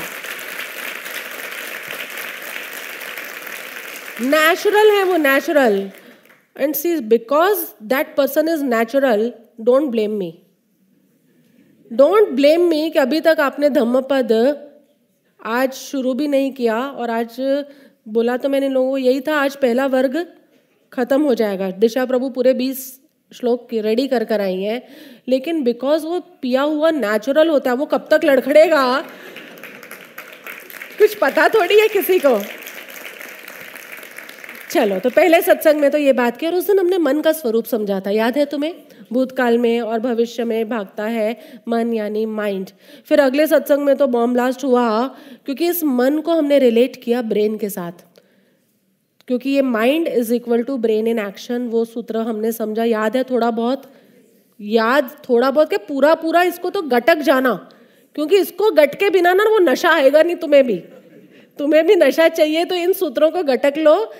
Mind is equal to brain in action brain के अंदर कोई चेंज करना है, उसके लिए माइंड में चेंज करना पड़ेगा because you directly can not change the brain तुम ब्रेन को डायरेक्टली यहाँ पर कुछ बदल नहीं सकते, लेकिन जो तुम्हारे थॉट्स हैं, वही तुम्हारे ब्रेन को बदल सकते हैं।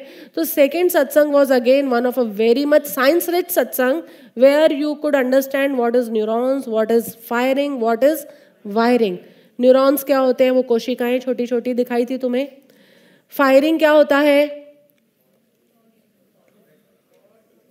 तुम्हारा सोचना, तुम्हारा करना और तुम्हारा अनुभव करना।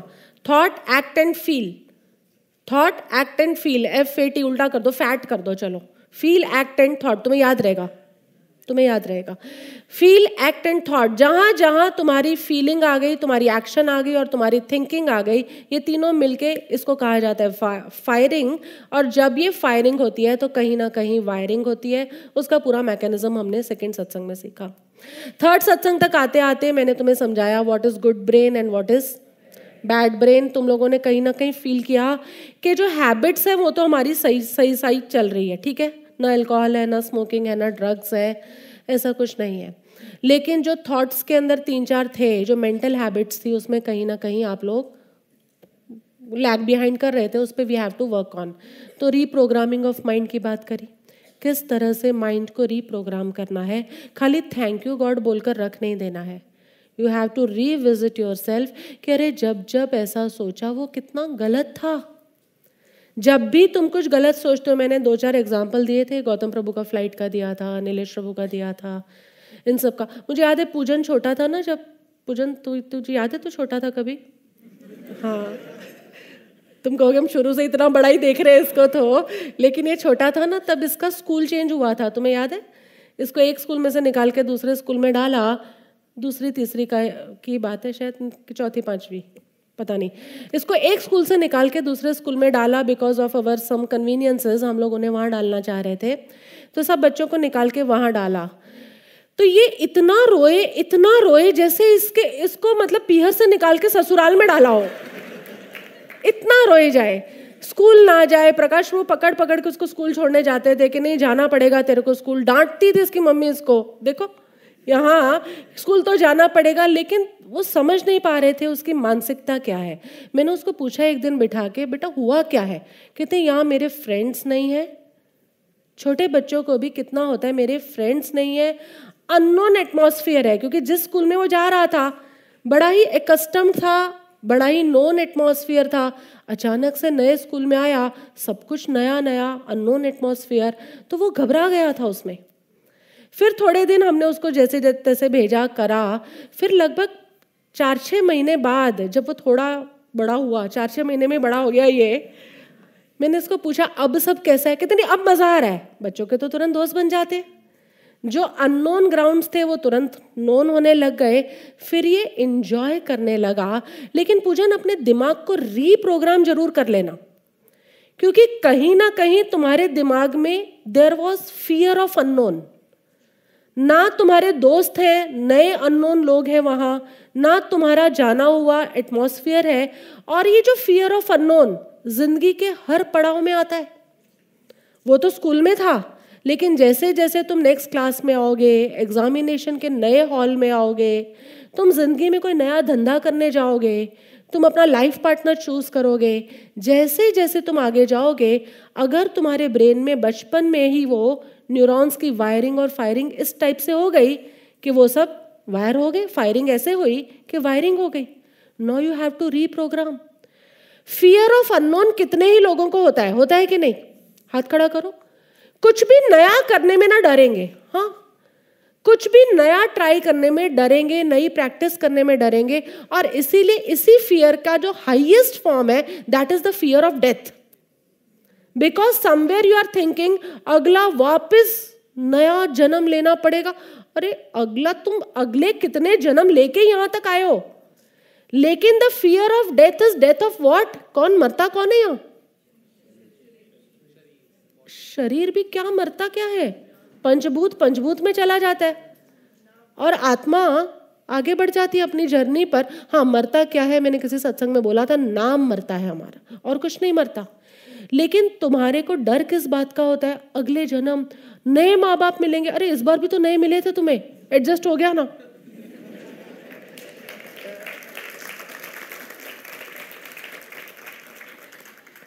हो गया ना? तब तो अक्कल भी नहीं थी तुम्हें। और तब नए माँ बाप के साथ एडजस्ट कर लिया।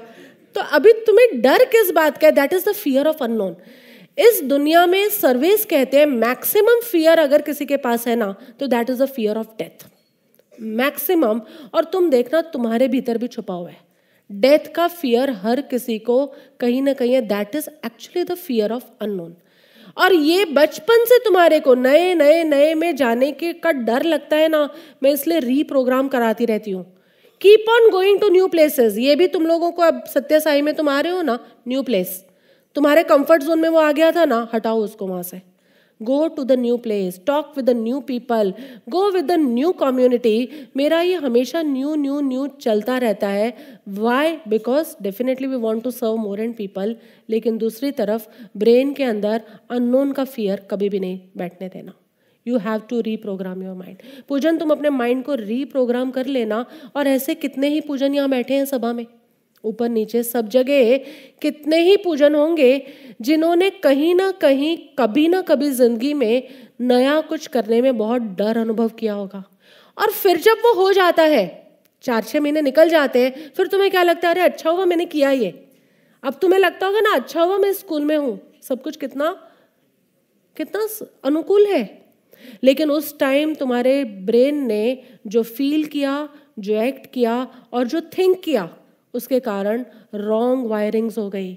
और रॉन्ग वायरिंग हो गई, उसको यू हैव टू रीप्रोग्राम तो सेकंड सत्संग में हमने माइंड ब्रेन की बात की थी, और थर्ड सत्संग तक आते आते हमने रीप्रोग्रामिंग की बात की, उसमें गुड ब्रेन और बैड ब्रेन की बात की। फिर हमने बुद्ध के धर्म चक्र के ऊपर भी थोड़ी बात की थी लास्ट टाइम धर्म चक्र क्या है, संसार चक्र क्या है। ये बुद्ध का धर्म चक्र इंटर कनेक्टेड है पूरा, तुम कहीं से भी यात्रा शुरू करो, तुम कंप्लीटनेस की तरफ़ पहुंचोगे ही पहुंचोगे। आज मेरा भाव है इन सिद्धांतों को पूरा करना। पहला वर्ग, ये पहला चैप्टर जो है, आज पूरा करने का भाव है, क्योंकि we have to take a thirteen step journey मैंने तुम्हें पहले सत्संग में ही जब इंडेक्स को मैं रीड आउट कर रही थी, तब मैंने तुम्हें बताया था कि बुद्ध की भी पहचान तुम्हें कब होगी। बोलने से बुद्ध पहचान में नहीं आते, जिस समय गौतम प्रभु ने समर्पण किया था, या जिस समय नीलेश प्रभु ने समर्पण किया था तो उनका बुद्ध खाली डांटने के लिए उन्हें बोलता था। कभी सत्संगों में तो बोला ही नहीं था। बुद्ध की पहचान बुद्ध को सुनकर खाली नहीं होती, ये पहचान एक अलग ढंग से तुम्हारे हृदय से ये कम्युनिकेशन होता है शुरू। तुम्हारा हृदय उसके लायक बन जाए, या तुम्हारा ब्रेन किसी बुद्ध को पहचान सके उस लायक बन जाए, उसके लिए थर्टीन स्टेप जर्नी है, पहले के तेरह चैप्टर तेरह अध्याय जो है, वो उसकी जर्नी है, फिर फोर्टीन अध्याय में आएँगे द बुद्धा। लिखा है द बुद्धा बुद्ध वग्गो अब बुद्ध की पहचान होगी। अगर इन लोगों ने मुझे बिना सुने ही समर्पण कर दिया था तो कुछ तो था ना उनमें। तुम तो अब सुन सुनकर हाँ ये बात लॉजिक में सेट होती है, करो समर्पण। ये बात लॉजिक में सेट होती है, करो समर्पण, लेकिन तब तो मैंने कुछ बोला ही नहीं था। दो हज़ार दो हज़ार भी नहीं। हाँ टू थाउज़ेंड में ही गौतम प्रभु ने समर्पण किया और I think two thousand and eight में नीलेश प्रभु ने समर्पण किया था। पहली बार जब उन्होंने चरण स्पर्श किए कि now I surrender as a disciple बहुत टफ होता है हस्बैंड वाइफ के रिलेशन के अंदर अपने आप को डिसाइपल में डाल देना, पूरा दिन जिसके साथ रहना है बट दे सरेंडर और 2010 से मैंने तो मिशन की स्थापना करके इस मॉड्यूल पे बोलना शुरू किया। लेकिन ये बुद्ध को किसी पहचान पाए, किसी बुद्ध को पहचान पाए, उनके प्रति समर्पण कर पाए, उसके लिए ये तेरह चैप्टर्स यात्रा है तुम्हारी। बुद्ध को सुनना, ये मत समझ लेना कि सुनकर समर्पण हो जाएगा। समर्पण का सिग्नल तो ना, कहीं और तुम्हारे हार्ट में बचता है। इसलिए मैं कहती थी ना पहले के सत्संगों में कुछ कुछ होता है, वो कुछ कुछ होता है के लिए तुम्हें तैयार करना। वो करेंगे ये पहले के तेरह chapters they are telling you अधिकारी कैसे बना जाता है। कोई बुद्ध तुम्हारे पास से आकर गुजर जाए और कितनी बार ये संभव हुआ है कि तुम उसे पहचाने भी नहीं? हाँ के नहीं? कितने ही बुद्ध पुरुष इस पृथ्वी पर आए और गए, तुम पहचाने भी नहीं। अरे, तुम्हारे पास से गुजर गए और तुम नहीं पहचान पाए। ऐसा क्या तुम्हारे अंदर का यंत्र तैयार किया जाए कि कोई बुद्ध तुम्हारे सामने से गुजरे और तुम्हारे यहाँ पर धड़कन तेज हो जाए? तब कहा जाए, तुम अधिकारी हो। तुम चेक कर सकते हो अपने आप को। सत्संग के दिन तुम्हारी धड़कन बढ़ती है। तुम बुद्ध को पहचान रहे हो। तुम कहीं ना कहीं अधिकारी होते जा रहे हो। लेकिन first thirteen chapters are basically to prepare you कि जिस दिन कोई बुद्ध आ जाए तुम्हारे बीच तो you should not miss this chance now इस बार तुम उस बुद्ध से अछूते ना रह जाओ, उसके लिए तुम्हें तैयार करेंगे। And what a wonderful way of preparing isn't it शुरू करें आज का पहला अध्याय और कौन सा है? कहाँ से लेना है? सेवन एट नाइन टेन चार। श्लोक एक साथ।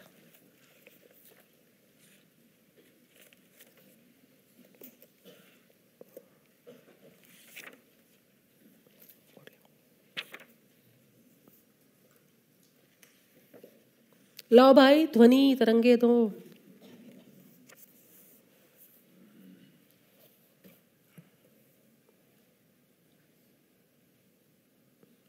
शुभानुपसि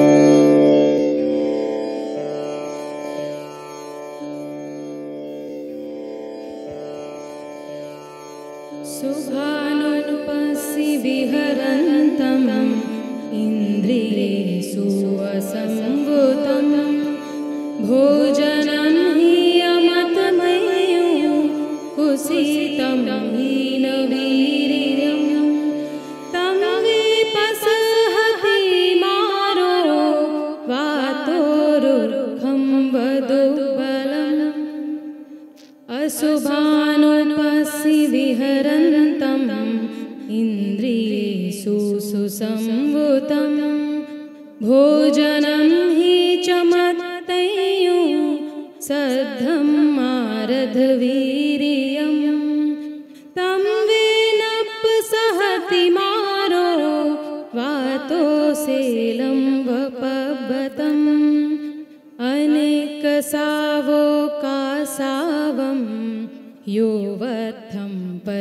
हसति अपेतो दाम सच्चेन न सका सा वमर्हति योचवन्तकसावस शीलेषु सुसमाहितो उपेतो दाम सच्चेन स सा वमर्हति। ही शुभ देखते हुए विहार करने वाले इंद्रियों में असंयत भोजन में मात्रा न जानने वाले आलसी और उद्योगहीन पुरुष को मार वैसे ही गिरा देता है जैसे वायु दुर्बल वृक्ष को गिरा देती है one who lives looking for pleasures only uncontrolled sensually immoderate in diet, idle and weak, this one Mara will surely overthrow as the wind blows down a feeble tree. अशुभ देखते हुए विहार करने वाले इंद्रियों में संयत भोजन में मात्रा जानने वाले श्रद्धावान और उद्योगी पुरुष को मार वैसे ही नहीं डिगा सकता जैसे वायु शैल पर्वत को नहीं गिरा पाती one who does not live looking for pleasures only well controlled sensually moderate in diet diligent and strong, this one Mara will surely not overthrow, any more than the wind blows down a mountain of stone. जो बिना चितमलों को हटाए कषाय वस्त्र धारण करता है वह संयम और सत्य से हीन कषाय वस्त्र का अधिकारी नहीं है। One who wishes to don the saffron robe while still impure, intemperate, and untruthful, is unworthy to do so.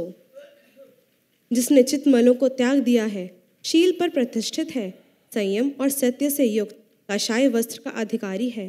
One who has cleansed the mind and is endowed with temperance and truthfulness is indeed worthy to wear the saffron robe ये twin versus हैं, यमक व गो, सब जोड़ों में बातें चल रही है। One is negative other is positive negative positive इस तरह से ये पूरा अध्याय चल रहा है। जिस जिसकी भी अपनी किताबें हैं, तुम लोगों ने बाई की होगी, वो लोग इसमें लिख सकते हैं सेवंथ श्लोक में आगे तीन वर्ड्स डाल दो, विषय रस में। यानी जो बाहर के विषय हैं, बाहर के सब्जेक्ट्स हैं, इंद्रियों के विषय है उसके जो रस में शुभ ही शुभ देखते हुए विहार करने वाले इंद्रियों में असंयत, भोजन में मात्रा न जानने वाले, ये अब तुम्हें सेंस करेगी, ये कि क्या कहना, क्या चाह रहे हैं। शुभ ही शुभ देखने वाले, यानी सुख ही सुख देखने वाले। जिसे केवल इंद्रिय विषय में ही सुख दिख रहा है अच्छा खा लूँ अच्छा पहन लूँ अच्छा सुन लूँ अच्छा देख लूँ अच्छा छू लूँ। बस उसी में उसको सुख मिल रहा है। उसकी बात कही है, विषय रस में शुभ ही शुभ यानी सुख ही सुख। देखो, बुद्ध की भाषा है, उसको मुझे अभी के समय के अकॉर्डिंगली ट्रांसलेट करना पड़ेगा। सुख ही सुख मानने वाले करते हुए सुख ही सुख देखते हुए विहार करने वाले, उसे लगता है यहाँ सुख है, यहाँ भागो। यहाँ सुख है, यहाँ भागो। विहार करना मतलब उस ओर भागना। विहार करना यानी उस तरफ़ भागना, जहाँ कोई सुंदर स्त्री देखी, आँखें भागती है कि नहीं? भले निकल कर नहीं भागती है लेकिन आँखें उसको चेस करती है कि नहीं? जहाँ कोई सुंदर वस्त्र देखा, किसी ने पहना हुआ है, तुरंत आँखें उसके पीछे भागती है कि नहीं? तो वो सुंदर वस्त्र, वो सुंदर स्त्री, वो सुंदर दृश्य मुझे सुख देगा इस मान्यता से उसको चेस करना। क्षण भर का सुख दिया, बात अलग है क्षण भर तो देता है। लेकिन ये मुझे शाश्वत सुख देगा, ये हमेशा सुखी करेगा, इसलिए तो तुम फ़ोटो खींचते हो। क्यों फ़ोटो खींचते हो? तुम्हें लगता है अभी देखा इसे, इतना मज़ा आया। फिर तुम खींच के रख देते हो अपने फ़ोन में, फिर क्या करते हो? फिर कभी देखते भी नहीं हो खोल के। लेकिन तुमने खींचा क्यों होगा उस समय? तुम्हें लगता है मज़ा आया अभी तो वापस देखेंगे, उस मेमोरीज को रीलिव करेंगे चेरिश होंगे, खुश होंगे। लेकिन वापस कभी उतना मज़ा आता है क्या? आता ही नहीं है। लेकिन कहीं ना कहीं जिसकी मान्यता ये है, वो हमेशा बाहर उसकी आँखें, कान, नाक, सब कुछ बाहर को चेस कर रहा है। उसको लगता है कि वहाँ से मुझे सुख मिल जाएगा। कैसे होते हैं लोग? इंद्रियों में असंयम है उनके? कोई इंद्रिय में संयम नहीं है। खाना अच्छा दिख गया, खाते जाओ खाते जाओ, कोई मात्रा का ही पता नहीं है। पेट भर गया, मन नहीं भरा, ऐसा कहते थे ना? अरे ये क्या है? इंद्रियों में असंयम है। पेट भर गया तो ब्रेन को ये मैसेज पहुँच जाना चाहिए। इट्स ओवर नाउ क्योंकि overeating is the biggest biggest biggest suffering you know ज़िंदगी की जितनी भी परेशानियाँ, शारीरिक परेशानियाँ पहले शुरू होती है ओवर ईटिंग से। जिसका पेट ठीक ना, उसका शरीर ठीक, जिसका शरीर ठीक, उसका मन भी ठीक। लेकिन तुम्हारा उल्टा ही चलता है। जहाँ तुम्हें अच्छा फ़ूड दिख गया, भले ही ना तामसे कह के, रात से के तुम्हें कोई लेना देना ही नहीं है। सात्विक की तो बात ही नहीं कर रहे। कहीं ना कहीं तुम इतना ओवर ईट कर लेते हो, यानी इंद्रियों में बिल्कुल असंयम है। अच्छा देखा तो और देख लूँ, और देख लूँ अच्छा खाया तो और खा लूँ, और खा लूँ। ये जो इंद्रियों में संयम है, असंयम है, भोजन में मात्रा नहीं जानते, आलसी है आलसी है पॉजिटिव थिंकिंग बहुत करते हैं, लेकिन बुद्ध ने क्या कहा? Right thinking positive thinking Buddha के मार्ग में नहीं चलेगा। आलसी लोग पॉजिटिव थिंकिंग करते हैं। कह सकती हूँ मैं क्या? अरे, ईश्वर की दया होगी तो अपने आप मोक्ष दे देगा, ये आलसियों की थिंकिंग है। ये पॉजिटिव थिंकिंग कर रहे हैं? पॉजिटिव ही तो सोच रहे हैं भाई। ईश्वर की इच्छा होगी ना, उस दिन मुझे मोक्ष मिल जाएगा। पॉजिटिव ही तो सोच रहे हैं। हाँ गलत सोच रहे हैं नेगेटिव तो नहीं सोच रहा। लेकिन this is not right thinking और बुद्ध के मार्ग पे अलाउड नहीं है। ईश्वर की इच्छा तो है अभी है, लेकिन उद्यम, पुरुषार्थ, समझ अंडरस्टैंडिंग तुम्हें खुद से डेवलप करनी होगी। उद्योगहीन पुरुष को मार मार यानी माया। बुद्ध के वचन में माया को मार कहा जाता है। माया यानी इल्यूजरी फैक्टर जो इस पूरे ब्रह्मांड पे छाया हुआ है। वो किसको अपने कवच में लेता है? कौन? जिसे इंद्रियों सुख, विषय रस में सुख लगता है। जिनकी इंद्रियाँ असंयम में जाती है, जो भोजन में मात्रा जानते ही नहीं, और जो आलसी हैं, और जो उद्योगहीन है, जो राइट एफर्ट्स हैं, वो करते ही नहीं। पॉजिटिव थिंकिंग बहुत करते हैं। मैं बहुत सक्सेसफुल हो जाऊँगा। पॉजिटिव थिंकिंग बहुत है, लेकिन उसके पीछे एफर्ट्स कहाँ हैं? और positive thinking without efforts it's nothing but a nightmare isn't it day dreaming या नाइट मेयर ऐसा ही मान लो। तुम पॉजिटिव थिंकिंग कर रहे हो, लेकिन उसके पीछे कोई तुम्हारे प्रयास नहीं है एफर्ट्स नहीं है अलाइंड एफर्ट्स नहीं है। कोई पायलट बनना चाहता है और उसे हवाई जहाज़ में बैठने से गौतम प्रभु जैसा डर लगता हो।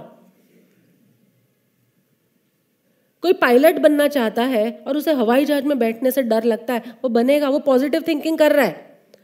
मैं, मुझे पायलट बनना है पायलट बनना है, लेकिन हवाई जहाज़ में बैठने से डरता है, वो बनेगा कभी पायलट सवाल ही नहीं उठता positive thinking is not the motto of Buddha and spirituality में भी हम पॉजिटिव थिंकिंग नहीं कह रहे, हम राइट right थिंकिंग की बात कर रहे हैं। और कई बार राइट right थिंकिंग को इवेल्युएट करने के लिए you must know your negativities तुम्हें अपने अपने जो भी ऑब्स्टेकल हैं नेगेटिविटीज हैं, वो पता होनी चाहिए। पॉजिटिव थिंकिंग पॉजिटिव थिंकिंग का नारा नहीं चलेगा यहाँ।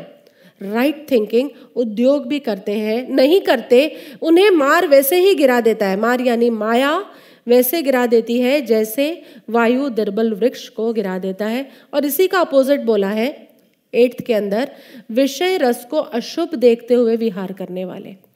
भाई, उसमें अशुभ यानी उसमें सुख नहीं है। सुख है तो भी क्षणिक है। अशुभ का मतलब क्या है? क्षणिक सुख है। और ज़्यादा लंबा दुख है? ऑब्वियस है। सुख थोड़ा है, लेकिन अगर तुम उससे अटैच हो गए तो दुख कितना ज़्यादा है। तुम सोचो तुम्हारा कोई मित्र घर पर आया है, दो दिन के लिए घर पर आया है, तुम्हें कैसा लगेगा? सुख सुख सुख। सुबह, दोपहर, शाम, रात you are feeling so much pleasure दो दिन मित्र आया, तीसरे दिन चला गया। अब सुख के सामने तुम्हारे दुख की मात्रा धीरे धीरे बढ़ेगी कि नहीं? अगर तुम उसके साथ अटैच हो गए तो। अरे, वो तो चला गया। दो ही दिन के लिए आया था। उसके जैसा मज़ा और किसी के साथ क्यों नहीं आता मुझे? Oh my life feels void मेरे को कमी लग रही है उसकी। अब दो दिन का सुख, लेकिन दुख कितना लंबा? ज़िंदगी भर तुम सोचते रहोगे, ज़िंदगी भर। Why because you are not living a right proportion of life अरे, जब उसके साथ मज़ा लेना है, लो ना, दुनिया भर का मज़ा लो। दो दिन। लेकिन वो चला जाता है, फिर मज़ा सजा में कन्वर्ट हुई ना मतलब वो राग था। और वो चला जाता है, उसके बाद मज़ा मज़ा ही रही मतलब वो प्रेम था। मेक आउट मैं कभी किसी को कहीं जाने आने के लिए या इंजॉय करने के लिए मना नहीं करती। तुम्हें जाना है स्विट्जरलैंड, जाओ। If your pocket allows go लेकिन अब चार दिन की स्विट्जरलैंड की यात्रा, और उसके बाद तुम यहाँ आने के बाद शुरू हो जाओ। यहाँ तो ऐसा नहीं है। कश्मीर तो स्विट्जरलैंड जैसा नहीं है। यहाँ तो ना ऐसी स्वच्छता है, ना ऐसे वादियाँ हैं, कुछ भी नहीं। अब तुमने अपनी ज़िंदगी को नरक बनाया कि नहीं? कि स्विट्जरलैंड ने बनाया? किसने तुम्हारी ज़िंदगी को नरक बनाया? तुमने स्वयं ने।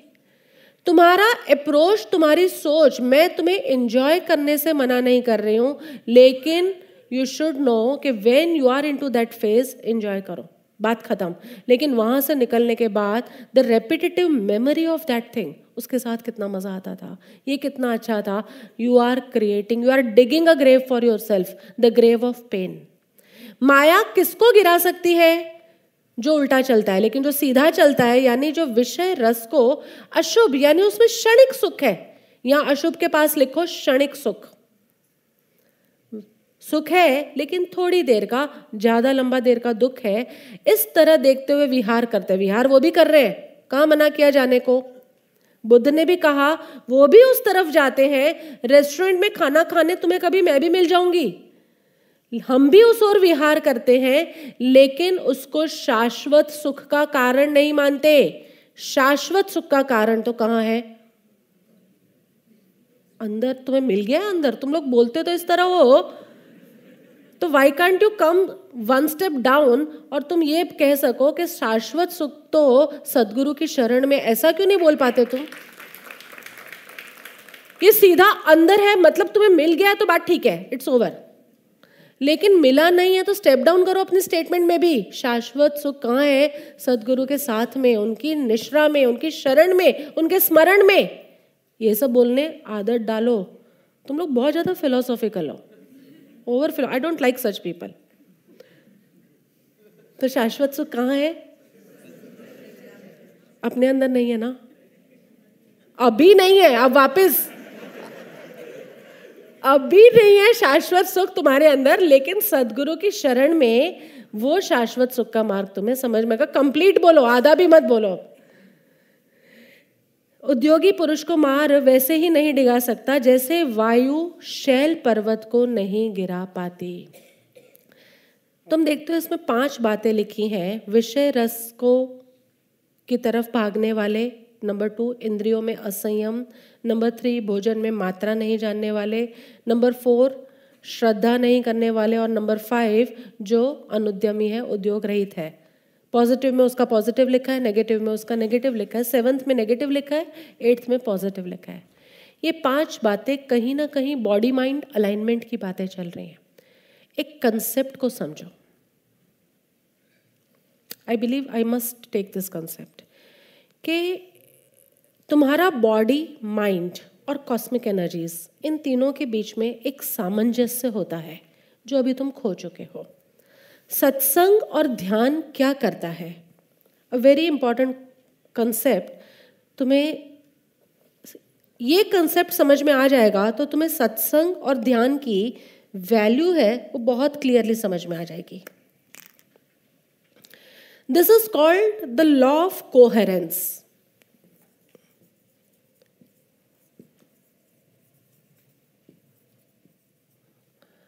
समरसता का सिद्धांत।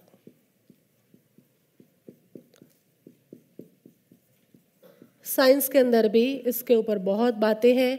And there are several neuroscience researches इस लॉ के ऊपर, जिसने बहुत कुछ, बहुत डेटा हमें दिया है, जो हमें क्लियर समझाता है कि सत्संग और ध्यान से लॉ ऑफ़ कोहरेंस के ऊपर कैसे इफ़ेक्ट होता है। See they tell there are three major waves सब कुछ यहाँ वेव है, ये बात तो तुम मानते हो? एवरीथिंग इज़ वाइब्रेशन सब कुछ वाइब्रेशन है। चाहे तुम्हारा थॉट भी है तो वो थॉट भी वाइब्रेशन है।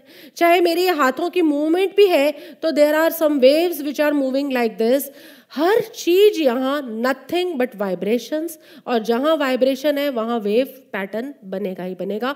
और सब कुछ वाइब्रेशन क्यों है? Because everything has come out of sound bang हुआ साउंड हुआ। साउंड आया तो वाइब्रेशन आई।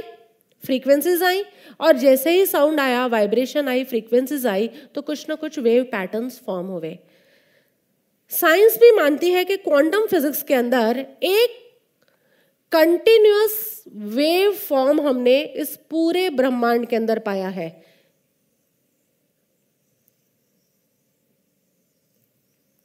वेरी कोहरेंट फोर्स बिल्कुल हारमोनी वाला समरस जितना ऊपर जाता है, उतना ही नीचे आता है। और जितने डिस्टेंसेस पर क्रेस्ट एंड टफ्स होने चाहिए, उतने ही डिस्टेंसेस पर सब कुछ क्रिएट होता है। This is the wave the wave pattern of nature वो लोग गॉड वर्ड न्यूज़ नहीं करते, इसलिए उन्होंने कह दिया this is the nature wave pattern quantum physics इस बात को बिल्कुल मानती है और स्ट्रिंग थ्योरी ने इस बात को प्रूव भी किया है कि क्यों इस तरह से पूरा एक वेव पैटर्न तुम पिक्चर में दिखाओगे Partha? Can you see this human brain है और यहाँ पर ये जो बड़ी बड़ी लाइंस दिख रही है येलो कलर में this is a quantum going on continuously एक नेचर के अंदर वेव्स चल रही है। और तुम उसी में आ गए कि नहीं? तुम दुनिया के किसी भी कोने में जाकर बैठ जाओ। These waves are there around you within you everywhere कहीं पर भी, चाहे तुम सन्यासी हो, तुम जंगल में जाके बैठ जाओ तो भी ये वेव्स तुम्हें घेर के बैठी हैं। You can not escape this wave तुम कहीं गुफा में जाकर बैठ जाओ, तुम किसी नदी के नीचे समाधि लेकर बैठ जाओ, लेकिन तुम इन वेव से एस्केप नहीं कर सकते, क्योंकि जहाँ जहाँ तक इस पूरे ब्रह्मांड का विस्तार है, जहाँ जहाँ तक ये एक्सपेंशन है यूनिवर्स का, वहाँ वहाँ द नेचर वेव्स जिसे हम गॉड वेव्स कहते हैं, ये हर जगह है। ये बात तुम्हें समझ में आती है? ये यहाँ से तुम्हें बिल्कुल क्लियर हो गया। Wherever you go the nature waves they are the dominating part तुम्हारे दिमाग में तो सोच यहीं पर चल रही है, लेकिन नेचर के अंदर कंटिन्यूसली हर जगह एक बड़ी हारमोनियस वेव पैटर्न यहाँ पर बना हुआ है which we call as nature wave दूसरी तरफ़, अब हम अपने ऊपर आ जाएँ। हमारा बॉडी है। बॉडी वेव पैटर्न्स बॉडी का वेव जो है, वो कहीं ना कहीं इस नेचर वेव के साथ, कहीं ना कहीं हारमोनी में ही चलता है। अनलेस एंड अनटिल ये मैंने एक दो बड़े बना दिए, तुम्हारी बॉडी में कोई पेन आ जाए। जब शरीर में कोई दर्द आता है तो तुम्हारी बॉडी की जो वेव्स हैं, वो बदलती हैं। जब भी तुम्हारे शरीर में कोई दर्द आता है, पैरों में, घुटनों में बैक में, सिर में, कान में या दांत में या गले में कहीं पर भी वेन एवर पेन कम्स तुम्हारी बॉडी की जो वेव पैटर्न्स हैं, वो थोड़ी बदल जाती हैं। Otherwise they are usually very harmonious very harmonious to nature waves और तुम देखोगे, तुम्हारी बॉडी का इतना complex function without your intervention कितना फ्लॉलेस वर्क करता है। और शुगर है, तुम इंटरवेन नहीं करते। The moment you will start intervening वो भी गड़बड़ा जाएगा। बिल्कुल हार्ट को पता है कितनी मात्रा में पंपिंग करनी है। बिल्कुल तुम्हारी किडनी को पता है कितना वेस्ट है, उसको बाहर निकालना है, कितना काम का है, उसको बॉडी में सप्लाई करना है। किसका कैल्शियम बनेगा, किसका फॉस्फोरस बनेगा, किसका ऑक्सीजन बनेगा, सब कुछ बहुत क्लियर ढंग से तुम्हारे ब्रेन के पास, पूरा उस हेडक्वार्टर के पास, पूरा का पूरा ब्लूप्रिंट है तुम्हारी बॉडी को चलाने का। यस और नो कितनी मात्रा में तुम्हारी हाइट बढ़नी चाहिए, कितनी मात्रा में सब चीज़ें एवरीथिंग इज़ इन हारमोनी खाली एक थोड़ा सा तुम्हें दर्द आ जाए और तुम्हारे ऊपर सात आसमान टूट पड़े। ऐसा होता है ना? थोड़ा दर्द आ जाए, क्या हो गया मेरे साथ? अरे but lot of things are working well तुम्हारी ब्रे ये लंग्स है, तुम्हारा रेस्पिरेशन ट्रैक है, सब कुछ कितना हारमोनी में मूव कर रहा है यस और नो तुमने कभी सोचा कितने सांस लेने हैं? ये तो मैं तुम्हारे सांस कम कराती हूँ, ध्यान के अंदर। बाकी everything is going in such a beautiful order तो बॉडी की जो वेव पैटर्न है, वो भी ऐसी है। मोस्टली इट इज़ राइट लेकिन जहाँ तुम्हारे शरीर में कोई दर्द आया, इस ब्रेन के अंदर भी इनकोहरेंस यानी असामंजस्यता असमरसता इसके अंदर भी आ जाती है। ये बात समझ में आ रही है यहाँ तक? इसीलिए कहा जाता था कि बॉडी इज़ अ टेंपल इसका भी ध्यान रखा जाए। इसको भी संभाल के रखो, लेकिन हम खाली इसी को संभालने में लग गए, क्योंकि अभी थर्ड मोस्ट इंपॉर्टेंट बात आने वाली है। बॉडी इज़ वेरी इंपॉर्टेंट जहाँ बॉडी की वेव्स बिगड़ी ना तुम्हारे मन की वेव्स बिगड़ती है कि नहीं? मेरे घुटने में भी थोड़ा थोड़ा दर्द हो गया तो पता चलता है कि हमारे ब्रेन की कंसंट्रेशन को कहीं ना कहीं ये धीरे धीरे खाता है। कुछ मोमेंट्स होते हैं कि ठीक है you can I can at least go about लेकिन still there are few moments where it takes it catches our attention so make sure your body is also perfectly fine but then in this microcosm the more important is mind. ये microcosm है। तुम्हें याद है ये शब्द? भगवत गीता के साथ हमने किए थे। ये तुम्हारा सूक्ष्म ब्रह्मांड एंड दिस इज़ मैक्रोकॉजम ये तुम्हारा विराट ब्रह्मांड।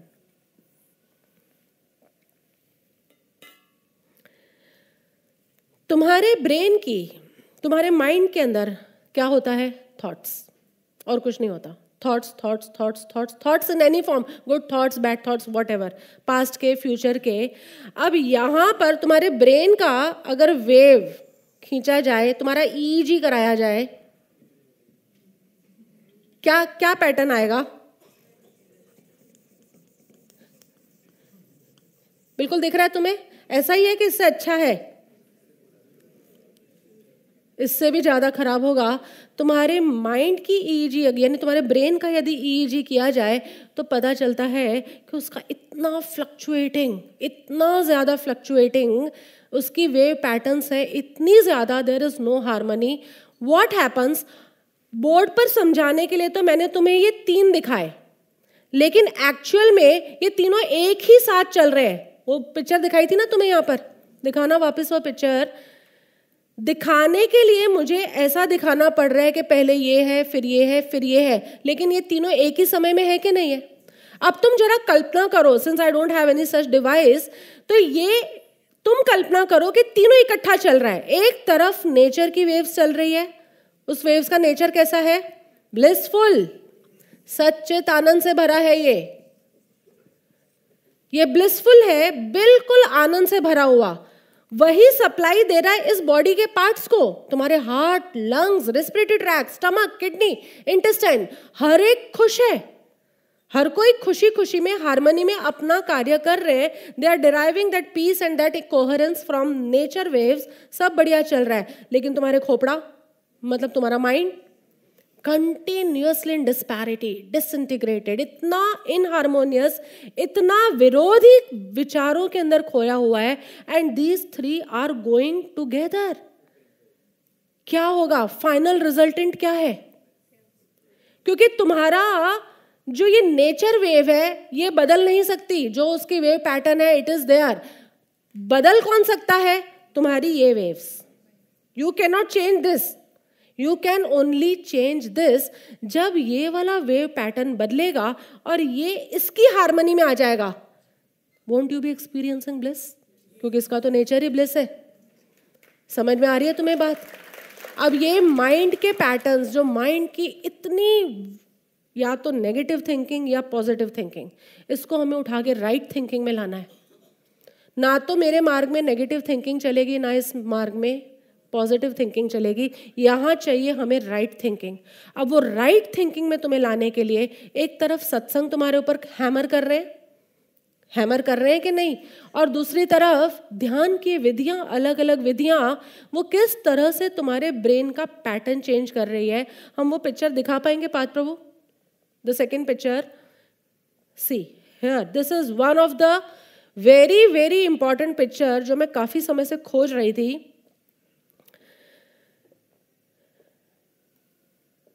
ये एक ऑर्डिनरी इंसान का ब्रेन है। और ये है, ये ट्रांसेंडेंटल मेडिटेशन महेश योगी जी का जो था, उसके अंदर जो रिसर्चेस हुए थे, ये उसका एक आउटपुट है, ये that was somewhere in my service तो मैं देख पा रही थी इसके अंदर कि इन्होंने इस रिसर्च को किस तरह से कंक्लूड किया था कि जो लोग ध्यान करते हैं बट मेक श्योर आफ्टर सत्संग क्योंकि सत्संग तुम्हें समझाएगा पहले। जब तक तुम समझोगे ही नहीं कंसेप्ट को, तब तक ध्यान केवल तरंग रूप हो जाता है, वो तो तुम्हें पता है। So it has to be the combination of satsang and dhyan और जब जब मैं ध्यान बोलू ना तो बाय डिफ़ॉल्ट डाल देना वहाँ पर कि सत्संग तो है ही मतलब उसमें। अगर मैं हेड्स बोलती हूँ तो टेल्स है कि नहीं उसमें?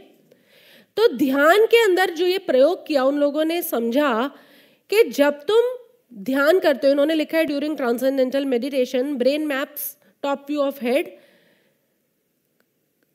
इधर तुम देख पा रहे हो, ये कलर चेंज हो रहा है। ये पूरे एरिया का।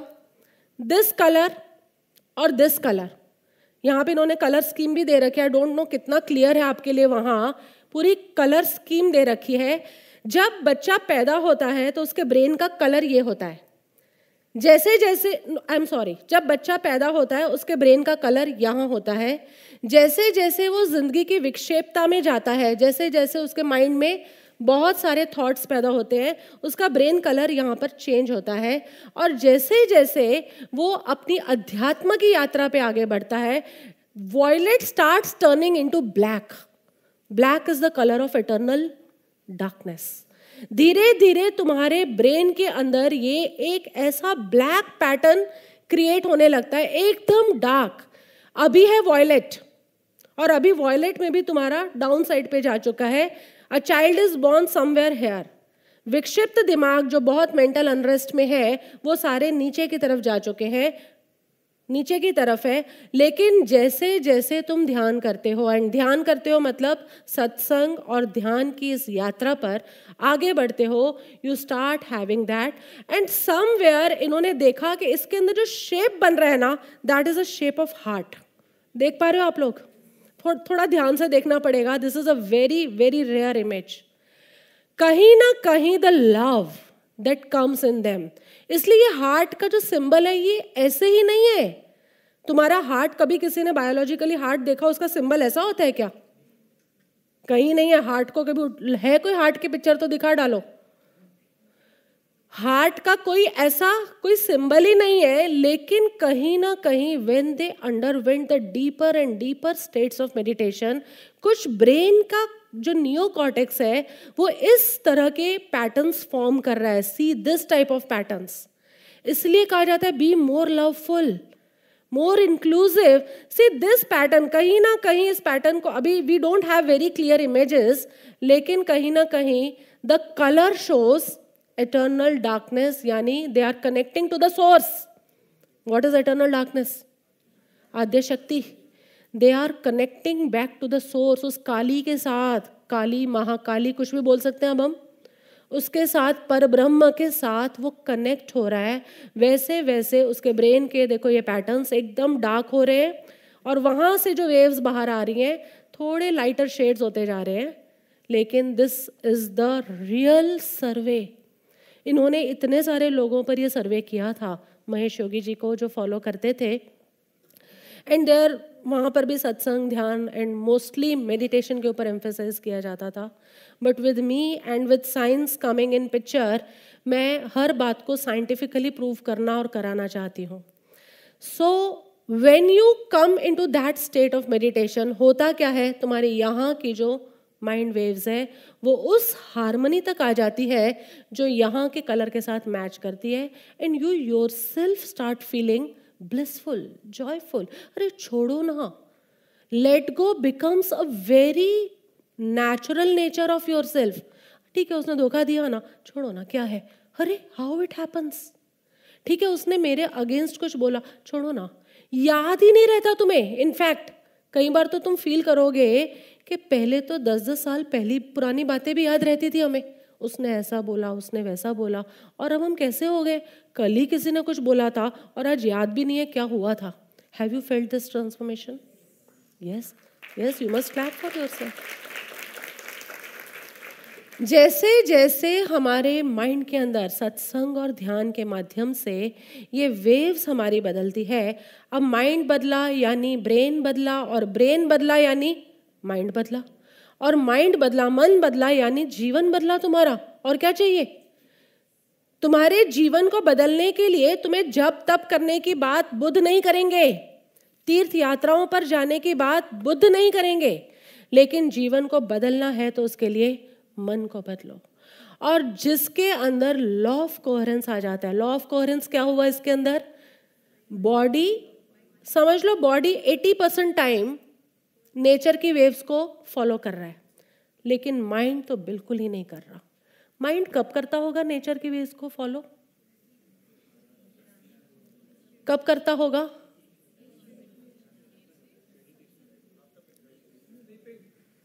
तब बॉडी करता है। हाँ स्लीपिंग के टाइम पर that is a function of body जो बॉडी के साथ वो नेचर का ऐसा एक हारमोनी होता है।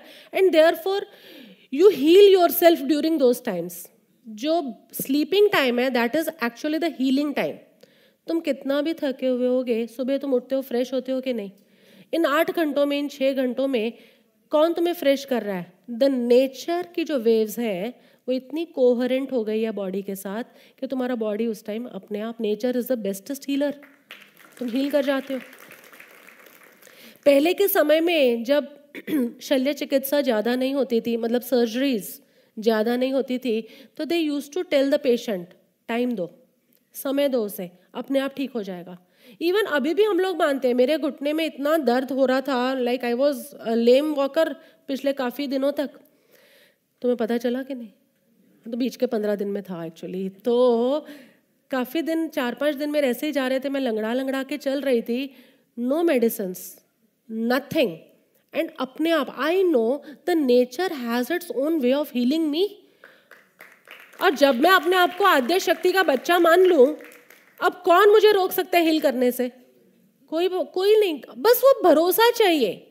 I belong to that one nature that one Adya Shakti that one energy और जैसे जैसे दो तीन दिन गए, दो तीन दिन चले, बहुत ही दर्द रहा। लेकिन उसके बाद उसको टाइम दिया ना तो अपने आप वो घुटना, वो टिश्यूज़ के अंदर कुछ डैमेज आ गया था, वो अपने आप ठीक हो गया।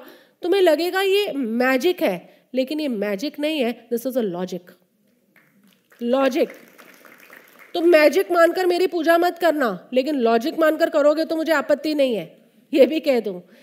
लॉजिक है because nature has all the intents and contents and ingredients of healing you and making you blissful उसका तो पूरा कंटेंट ही है ना सच्चित आनंद सत्य है, हमेशा है कॉन्शियस है और ब्लिसफुल है। It's always peaceful and joyful लेकिन दुविधा में कौन है? बॉडी जब वो पेन में होता है। और तीसरा, सबसे ज़्यादा शैतान कौन निकला? माइंड और माइंड के थॉट्स जो है इधर उधर भाग रहे हैं। सत्संग से तुम्हें अब कुछ फ़र्क फील होता है। ध्यान से तुम्हें फ़र्क फील होता है। वही हम कराना चाहते हैं। और क्या? You have to get coherent जब तुम कोहेरेंस में आते हो तो इसका आफ्टर इफ़ेक्ट क्या होता है? वो भी देख ही लेते हैं। अब अगली बार पर जाएगा आगे का सत्संग। अश्विन, तुम जरा पास में ना लिख दो। ये पाँच, छह पॉइंट्स बहुत इंपॉर्टेंट है। अब तुम ये पाँच, छह पॉइंट समझो, फिर मैं वापस तुम्हें पूरे दोनों श्लोक समझाती हूँ। जिसका माइंड हाईली कोहेरेंट है, वो कैसा होगा? और जिसका हाईली इनकोहेरेंट है, यानी एक रस नहीं है, ये इनकोहरेंट माइंड है। जिसका एकदम हाई एकदम पूरा तो शायद बुद्ध पुरुष, शायद क्या पक्का ही, बुद्ध पुरुषों का ही होता है। द कंप्लीट एनलाइटनमेंट जहाँ आई, वहाँ पर जहाँ केवल ज्ञान वाली भूमिका आई या निर्वाण की भूमिका आई, वहाँ इट इज़ ऑल वन लेकिन जब तक, अभी वो भूमिका नहीं आई, तब तक you can be either higher coherent और लोअर कोहेरेंसी ये हो सकती है। तो यहाँ पर तुम डालो हायर कोहेरेंस मीन्स यानी हम सत्संग और ध्यान के माध्यम से तुम्हारी इस समरसता को बढ़ाना चाह रहे हैं। उसका फ़ायदा क्या है? पहले ये तो देख लो, क्योंकि तुम ठहरे बनिया। तुम कहोगे, फ़ायदा क्या है? अभी हम तो जैसे है, वैसे ही ठीक है। नहीं वॉट इज़ द बेनिफिट और जितने भी न्यूरो सर्वेज हुए हैं, उन्होंने देखा है, ये ई e के रिपोर्ट्स हैं मेरे पास। जितने भी ब्रेन स्कैन्स किए गए इनके इनके रिपोर्ट्स मेरी डायरी के अंदर सारे मेंशन किए हुए हैं कि जो स्ट्रॉन्ग एथलीट्स होते हैं या हाई परफॉर्मिंग सीईओज होते हैं बड़ी बड़ी कंपनी के, उनके ईईजी e निकालो और नॉर्मल लोगों के लो परफॉर्मेंस वालों के ईईजी e निकालो, उनमें ये कोहेरेंस का ही फ़र्क होता है। तुम, अभी टिम कुक का ईईजी निकालो उसके दिमाग का जो पैटर्न भले कितना सोचता होगा, कितना भी कुछ करा होगा, लेकिन कहीं ना कहीं जो नेचर की वेव्स है ना, उसके साथ कहीं ना कहीं वो सामंजस्य में होगी। तो मेरा निकालो। मैं तो दावे के साथ कह सकती हूँ, टिम कुक का तो छोड़ो। मैं तो बिल्कुल कह सकती हूँ। एकदम कोहेरेंट होगी, कहीं कभी कभी कभी मुझे भी गुस्सा आता है, वो बात अलग है but immediately we come back to the normal state of nature and nature हमें ये पॉसिबिलिटी प्रोवाइड कर रही है। वो कंटिन्यूसली है वहाँ। ये नहीं है कि अभी है अभी चली गई। तो हम कभी भी उसके साथ क्लिंग अपॉन हो सकते हैं कि नहीं? जब मन करा याद आया अरे यार क्यों क्यों सोच रहे हैं? ये सब कुछ तो क्षणिक ही है ना। जैसा ही तुम्हें याद आता है immediately you cling to that thing thank you God वो क्लिंग करने के लिए कुछ है नहीं तो, तो हम हवा में लटक जाते बिल्कुल। So it is always good कि तुम इस तरह सोचो कि जहाँ तुम्हारी यूँ यूँ वाली वेव्स है ना उसको ड्रॉप करके immediately you get into harmony to the waves of nature जहाँ तुम्हारी वो हारमोनी होगी हायर कोहरेंस मतलब नंबर वन तुम्हें देख लेना इंग्लिश में लिखना है कि हिंदी में whatever you like progressive and effective thinking प्रगतिशील विचारक होते हैं और प्रभावी विचारक होते हैं। आगे का सोचते हैं, प्रगति का सोचते हैं। पीछे के बारे में नहीं सोचते। और दूसरा, उनके जो थॉट्स होते हैं, उसका प्रभाव दूसरों पर भी पड़ता है। खाली अपने लिए विकास करते हैं इतना ही नहीं है। They bring a major revolution wherever they go देख लो Steve Jobs Einstein Mahavir, Buddha, ये लोगों ने जहाँ गए, आज ढाई हज़ार साल बाद भी तुम याद कर रहे हो उन्हें। यानी इतने प्रभावक पुरुष होते हैं। Number one they have a progressive and effective thinking यानी प्रगतिशील सोच है और प्रभावशाली सोच है इनकी। दूसरा, इनकी बॉडी हेल्दी होती है। हेल्दी का मतलब है डिज़ीज़ फ्री होती है, ऐसा नहीं कह रही मैं। लेकिन हेल्दी का मतलब ये होता है, ये हील अपने आप को बहुत फास्ट करते हैं। हेल्दी में हील वर्ड आता है कि नहीं?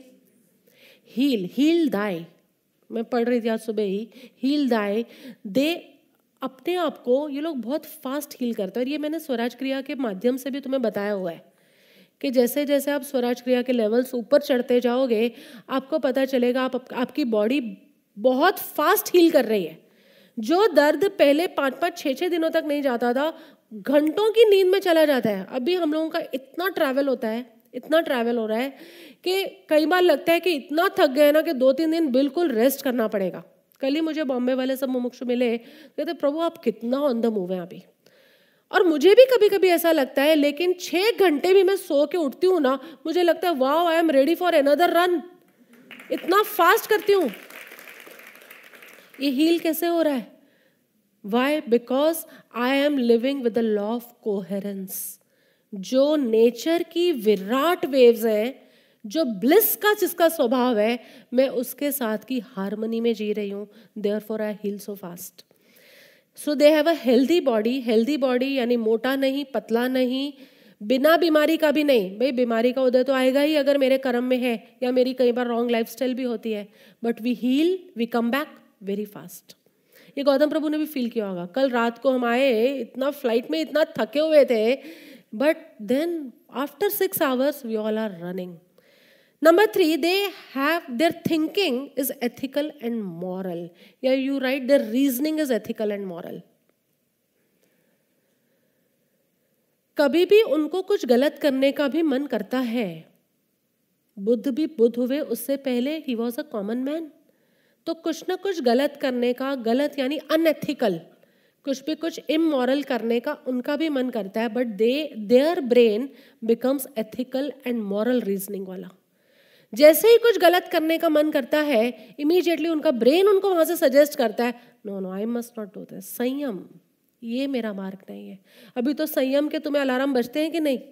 पूरे साल का है अपना ये कॉन्ट्रैक्ट था इडर में, कि तुम्हें संयम के अलार्म बजने चाहिए। जरा तुम बोलने में भी असंयम में जा रहे हो कम बैक कम बैक ज़रूरत ही नहीं है, क्यों बोल रहे हैं हम इतना ज़्यादा? So whenever they also want to do some unethical work कुछ अंडर द टेबल वर्क कुछ अंडर द कार्पेट वर्क कुछ भी ऐसा गलत उनके भी मन में विकार, वासना सब उठता होगा। उठता है।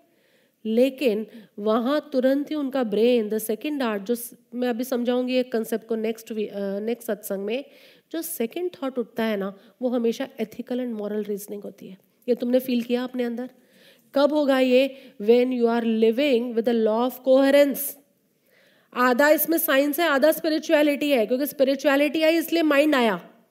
साइंस वो बॉडी और नेचर को ही रिलेट कर रहा है, लेकिन हमने इन दोनों को मिक्स कर दिया है, इसलिए तीनों ग्राफ हमारे एक ही पेज पर आ गए। How inclusive we are isn't it जब जब इनके जीवन में कुछ ना कुछ अनैतिक या असदाचार वाला करने का मन इनका होता है, या संयोग बन जाते हैं वॉट एवर कभी मन करता है कभी संयोग ऐसे हो जाते झूठ बोल दो ना कोई बात नहीं। लेकिन तुरंत ही अंदर से उनकी रीजनिंग कैसी होती है? नैतिक और सदाचारी। सो so, क्या लिखा तुमने? The reasoning is ethical and moral यानी सदाचारी और नैतिक। चौथा they have a strong sense of self confidence strong sense अभी गौतम प्रभु मुझसे पूछ रहे थे प्रभु इतनी भीड़ में आपको बोलना होता है? और इनफैक्ट भीड़ तो चलो यहाँ भी होती है। लेकिन यहाँ तो तुम्हारे प्यारे प्यारे चेहरे होते हैं ना, अब वहाँ तो सारे नए चेहरे। और ये लोग तो उस भीड़ में गुम हो जाते हैं। तो गौतम प्रभु मुझे पूछते हैं पहले तो पूछते थे, अब तो उन्होंने भी पूछना छोड़ दिया कि आपको डर नहीं लगता? Why I I am not scared why because I am living the life of coherence अरे वो आद्या शक्ति है ना? तुम देखने वाले, सुनने वाले नए हो, लेकिन मेरे साथ तो वो सनातन शक्ति है। मैं क्यों नए पुराने के झंझट में पढ़ू मैं तो सनातन के साथ कनेक्ट होने में अपना फ़ायदा देखती हूँ and that's a blissful way of life so they have a strong sense of self confidence नहीं करना मतलब नहीं करना, और करना है मतलब करना है। चाहे मेरे साथ दो ही लोग हैं but I want to start with this project that's over ये सेल्फ कॉन्फिडेंस इनका गजब का होता है। पांचवा वेरी लो एंजाइटी पैंग्स कहो या पीरियड्स कहो लो एंजाइटी एंजाइटी यानी घबराहट, जैसे आजकल तुम्हारा एग्ज़ाम चल रहा है ना, घबराहट, उद्वेग रेस्टलेसनेस ये एंजाइटी पैंग्स इनमें बहुत थोड़े होते हैं। बहुत थोड़ी देर के लिए मुझे भी कभी कभी एंजाइटी हो जाती है some when I am facing some such situation होती है anxiety don't consider me out of the world ऐसा नहीं हूँ मैं। लेकिन वो एंग्जाइटी का जो स्पैन है ना, वो बहुत ही छोटा होता है। बहुत ही जल्दी आई और अभी चली गई। पाँच मिनट, दस मिनट, ज़्यादा से ज़्यादा आधा घंटा, उसके बाद वो एंग्जाइटी घबराहट, डर, उद्वेग रेस्टलेसनेस ये सब कुछ बहुत जल्दी चला जाता है। एंड वॉट कॉजेज देम ये तुम देख रहे हो ना, खाली तुम्हारे सत्संग और ध्यान का प्रभाव है। एक लिख लो, छठा ये भी बहुत इंपॉर्टेंट है। Their concept learning is very fast कुछ भी नया वो इमीडिएटली ग्रास्प करते हैं। अभी ये प्रभु, गौतम प्रभु लोगों की मीटिंग थी तो वो लोग यही कह रहे थे कि प्रभु, अभी तक हमने हिंदुइज्म को पढ़ा, जैनिज्म को पढ़ा, लेकिन प्रभु बुद्धिज्म को भी उठा के ले आए और सिखिज्म को भी साइड की बास्केट में रखा हुआ है। मतलब एक साथ कितने अलग अलग डायमेंशंस पर प्रभु एक ही डायरेक्शन में dimensions different but one direction के साथ सोच सकते हैं। I deserve it that's it so they learn every concept very fast कुछ भी कंसेप्ट लर्न करना रीप्रोग्राम क्योंकि रीप्रोग्रामिंग तो हमारे यहाँ हमेशा चलती रहती है। Every moment we are in the process of reprogramming ये ऐसा सोचा, ऐसा नहीं सोचना चाहिए था। अभी नीलेश प्रभु हम लोग वॉक करने गए थे तो गाड़ी में बैठे तो बोले, अरे देखो, ये ड्राइवर ने ना इसमें क्या डलता है? डीजल डलता है पेट्रोल डलता है आपकी गाड़ी में। डीजल भरवाया नहीं है। फिर हम वर्क करके आए, मैंने कहा लेट मी अश्योर मेरे को धक्का वक्का तो नहीं मराओगे ना, बाकी सब ठीक है, जो करना हो। फिर वापस लौटे तो उन्होंने कहा, नहीं नहीं, प्रभु, वो जो लाइट थी ना, वो डीजल की नहीं थी। थैंक यू गॉड डीजल है इसके अंदर पेट्रोल डीजल जो भी डलता होगा, वो है, वो लाइट तो इसकी थी, मैंने गलती से ऐसे देख लिया। मैंने तुरंत उन्हें बोला, तुमने थैंक यू गॉड किया रीप्रोग्राम किया? क्योंकि अभी तुम ड्राइवर पर संदेह कर रहे थे। And once you doubt your driver, then you see your driver from that window of doubt in every situation. Isn't it? खाली पेट्रोल का शंका नहीं होती। फिर तो पेट्रोल कम हुआ तो कहाँ कहाँ गाड़ी घुमाता होगा। फिर लेट आया तो कहाँ घूम रहा होगा। When you develop doubt for someone you see that person from the window of doubt in every situation yes और नो परेशान कौन है? वो इंसान या तुम? क्यों इनवाइट करते हो ऐसी परेशानियों को? इमीजिएटली रीप्रोग्राम करो। वहीं के वहीं मैंने गाड़ी में उनको बोला, मैंने कहा रीप्रोग्राम करो। Don't think that your driver is careless भाई, तुमने गलती से दूसरी लाइट देख ली, तुम्हें लग रहा है इसमें वो डीजल नहीं है, लेकिन ड्राइवर ने तो अपना काम किया ही हुआ है ना। So it was your carelessness not his carelessness और तुम आरोप किस पर डाल रहे थे? ड्राइवर के ऊपर। कीप ऑन रीप्रोग्रामिंग ये छोटे छोटे कभी तुम मेरे साथ बैठोगे ना, मैं तुम्हें दिन के इतने इंसिडेंसेस बताऊँगी ना, आजकल तो टाइम नहीं होता बट बातें करेंगे। अभी हम संवेदन में जा रहे हैं ना?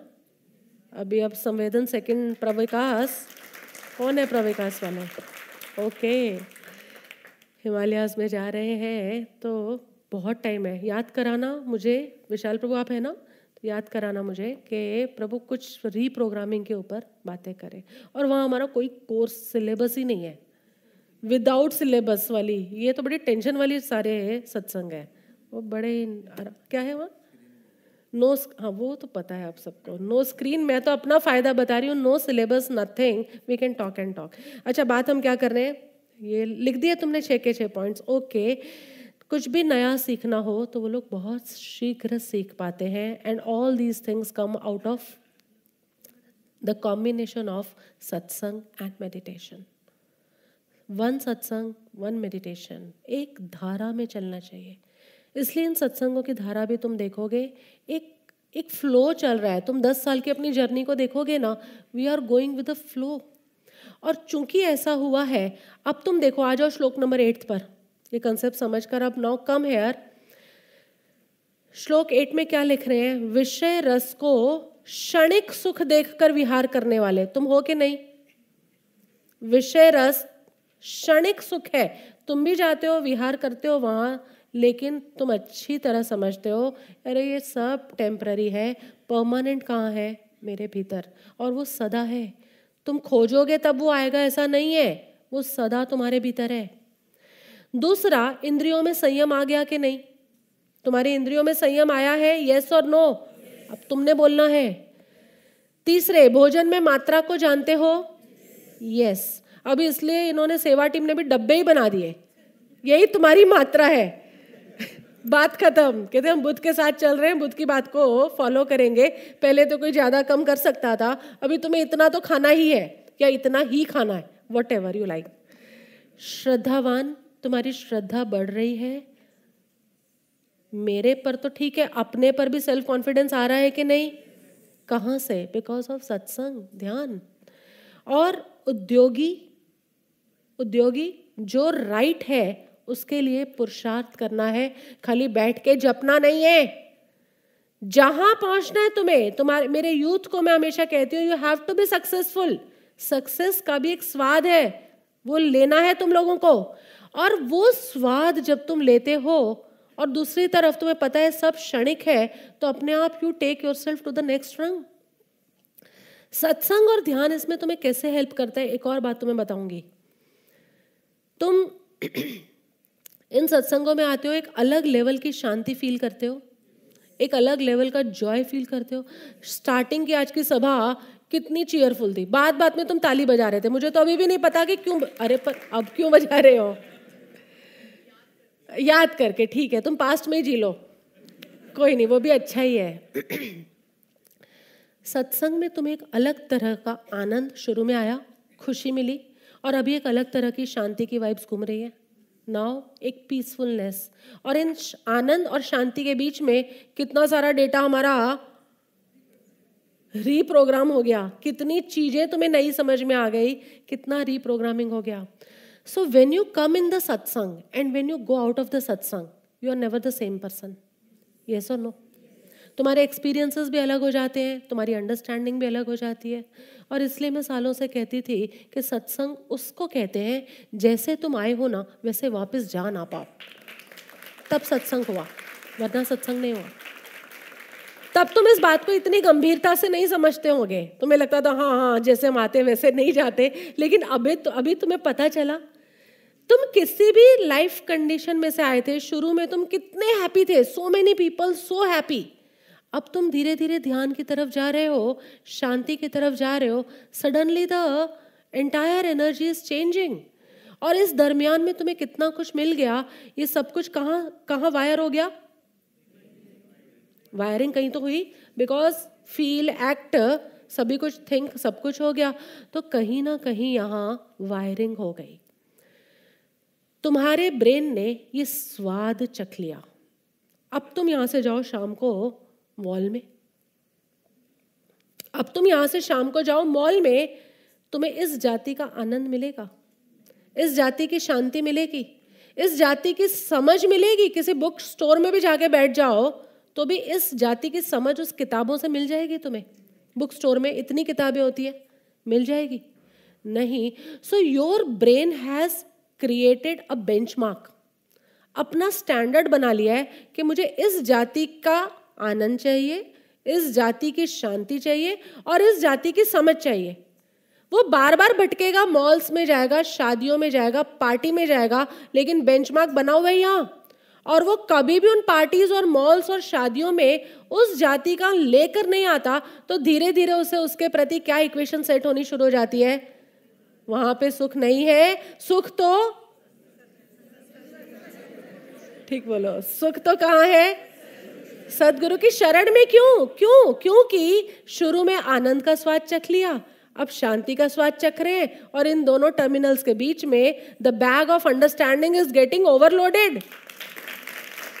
wow bag of understanding और ये जो अंडरस्टैंडिंग आती है ना, ये नेक्स्ट गाथा का टॉपिक है जिसमें आएगा चित्त मलों का त्याग। तुम पढ़ोगे ना चित्त मल का त्याग होता है। चित्त मल तुम्हारे चित्त में जो मैल है ना, मैल क्या है? तुम्हारा मैल ये है कि सुख बाहर से मिल जाएगा। और अब तुम्हारे बेंचमार्क्स क्या हो गए? सुख बाहर से नहीं मिल रहा, सुख तो यहाँ से मिल रहा है। सुख पाने की समझ, अनुभव की ढंग, करने का ढंग यहाँ से मिल रहा है। ये जो तुम्हारी पूरी कंसेप्ट शिफ्ट हुआ ना पैराडिम शिफ्ट बोलते हैं इसे। द बिगेस्ट शिफ्ट बिल्कुल वाइट से ब्लैक में जाना नहीं वाइट और ब्लैक से कलरलेस में चले जाना। ये तुम उस लेवल पर आने की तैयारी चल रही है। So that is called next श्लोक में अगली बार लूँगी मैं चित्त मलों का त्याग हो जाता है। किसी सत्पुरुष के साथ चित्त मल चित्त का मल क्रोध, मान, माया, लोभ नहीं कहा। चित्त का मल ये कहा, तुम्हें ये जो लगता है कि सुख पार्टी से मिलेगा लोगों से मिलेगा मॉल से मिलेगा, वो तुम्हारा एक्सपीरियंशियल लेवल पर पूरा बदल जाता है because you are getting your sukh from this law of coherence तुम्हारा माइंड धीरे धीरे कोहेरेंट होने लग जाता है, समरस, संबद्ध होने संबद्ध होने लगता है। वैसे वैसे तुम्हारा सुख, तुम्हारी शांति सब तुम्हारे भीतर से आता है। ये पूरा कंसेप्ट समझ में आ रहा है। तो जैसे ही तुम ध्यान और सत्संग में जाते हो, अपने आप विषय रस के प्रति क्षणिकता का भाव आता है। इंद्रियों में संयम, भोजन में मात्रा, श्रद्धावान हो जाते हो और उद्योगी हो जाते हो। अब मार तुम्हें वैसे नहीं डिगा सकता जैसे वायु शैल पर्वत को नहीं गिरा सकता। वाह क्या उपमा दी है। माया का अब तुम पर कोई प्रभाव नहीं है। माया दिखाना, देखो माया के पास एक फेस में तो सनातन आनंद है, शाश्वत आनंद। लेकिन माया का ही दूसरा फेस क्या है? क्षणिकता इल्यूजन अज्ञान।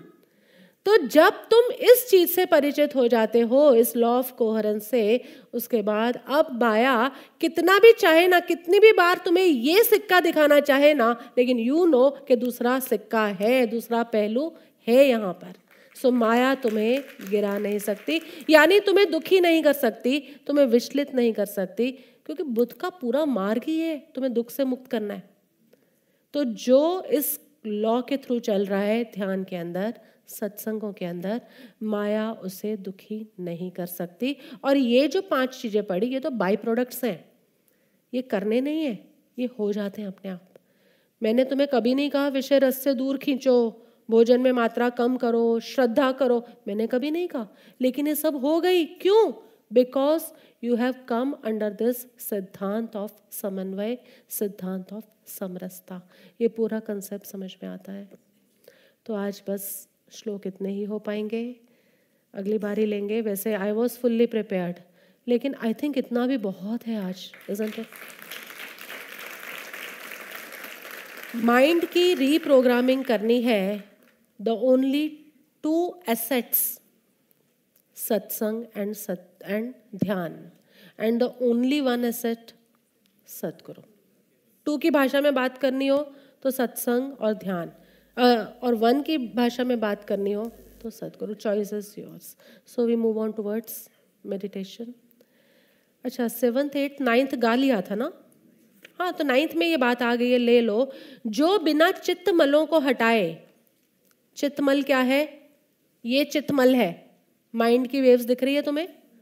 ये चित्तमल है जो बिना चित्तमलों को हटाए काशाय वस्त्र धारण करता है यानी संन्यास लेता है। या तुम स्वराज क्रिया लेते हो वह संयम और सत्य से हीन उस काशाय वस्त्र का अधिकारी नहीं होता।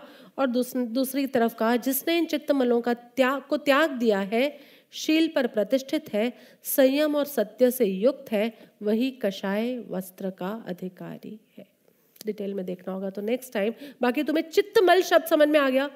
चित्तमल क्या है? इनकोहरेंट माइंड इनकोहरेंट असामंजस्यवादी, तुम्हारा जो दिमाग है, वो चित्तमल है।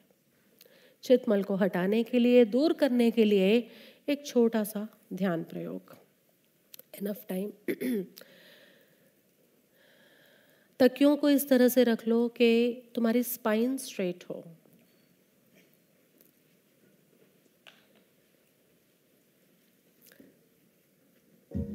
तुम्हारे एक्सपीरियंस पार्ट को मुझे इन्हेंस करना है। क्योंकि नियम ऐसा कहता है कि ज्ञान तुम्हें खींच खींच के नहीं लाएगा, पर तुम्हारा अनुभव खींच खींच के लाएगा। हाँ कि नहीं?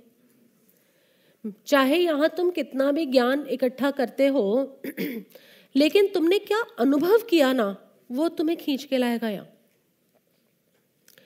इसलिए अब हमारा इन 20-25 मिनटों का जो भी ध्यान होगा, उसके अंदर सारा फोकस एक्सपीरियंस पर होगा। तुम्हारा एक्सपीरियंस होता तो पूरी बॉडी में है, लेकिन उसका हेडक्वार्टर क्या है? योर ब्रेन उसकी सिक्रीशन, उसका जो स्टार्टिंग पॉइंट है it begins from your brain तो हमने जो पिछली बार भी ध्यान विधि की थी, जो काफ़ी लोगों ने शायद गलत भी कर ली थी, ध्यान से सुनो। कान पर एक हाथ रखना है अब बोलने बोलने में तो मैं यही बोलूँगी, कान पर हाथ रखना है, कान के ऊपर हाथ रखना है तो कैसे रखना है? कान के ऊपर। लेकिन लोगों ने ऐसा समझा, कान के ऊपर। ये भी तो ऊपर कहा जाता है। अब देखो, एक ही सभा। मेरे ही समकालीन तुम लोग। ऐसा हुआ? मैंने देखा। लेकिन अब वो मेडिटेशन स्टार्ट हो गया था so it was my flaw कि मुझे इसे अच्छे से समझाना चाहिए था। कान के ऊपर यानी इसको बोला जाता है। और पूरा बंद कर देना। We are not creating any vacuum here जैसा हमने संवेदन में किया था, वैसा नहीं कर रहे। फ्लैट इसको बंद करो। इस तरह से, जब मैं बोलूँगी, तब अभी तो मुझे सुनो भाई। एक ही कान को राइट कान को हमें बंद करना है, क्योंकि यहाँ की जो वाइब्रेशंस है राइट हेमिस्फेयर की, तुम्हारे ब्रेन में दो हेमिस्फेयर है logic left experience feeling right तो अभी मेरा सारा एम्फेसिस तुम्हें एक्सपीरियंस तक ले जाने का है। What is the experience of bliss experience of peace experience of clarity तुम्हें पता है? क्लैरिटी का भी एक एक्सपीरियंस होता है कि okay things are very clear to me now चाहे तुम सोच भी नहीं रहे, लेकिन क्लैरिटी का भी एक एक्सपीरियंस होता है। तो जब हम उस विधि तक पहुँचेंगे तो तुम्हें कान के ऊपर यानी ऐसे रखना है you have to cover your ear so the sounds coming from this direction they are not disturbing you बस इसका पर्पज इतना है। इस डायरेक्शन से आता हुआ तुम्हें डिस्टर्ब नहीं करना चाहिए और दूसरा हाथ तुम्हारा जाएगा अनाहत चक्र के ऊपर। यहाँ से पीछे से घुमाते हुए तुम्हारे अनाहत चक्र को टच करना चाहिए, यानी स्पाइन के अंदर तुम्हारी स्पाइन में, तुम्हारे हार्ट के पीछे जो पोर्शन आ जाए, वहाँ पर उंगलियाँ टच हो जाए गुड एनफ अगर नहीं होती तो आसपास भी रहे तो भी गुड एनफ वैसे तो हो ही रही होंगी सबकी, हो जाएँगी. जब ये सर्किट कनेक्ट होगा because we are trying to connect a circuit हम कुछ नए न्यूरॉन्स को वायर करने की कोशिश कर रहे हैं. अभी हमारे इस ब्रेन के सर्किट के अंदर कुछ न्यू न्यूरॉन्स को हम वायर प्लग इन वायर करेंगे, तभी तो करंट आएगा. हम उनको प्लग इन करने की चेष्टा कर रहे हैं तो एक हाथ तुम्हारा यहाँ है, एक हाथ तुम्हारा यहाँ है। चक्र अपना काम करेगा, उसके पास अपनी पावर है एवरी चक्र हैज़ अ पावर केंद्र अपना काम करेगा, और यहाँ पर तुमने जो हाथ रख के साउंड्स का डिस्टरबेंस बंद किया है तो यहाँ पर अपना कार्य अपने आप होगा।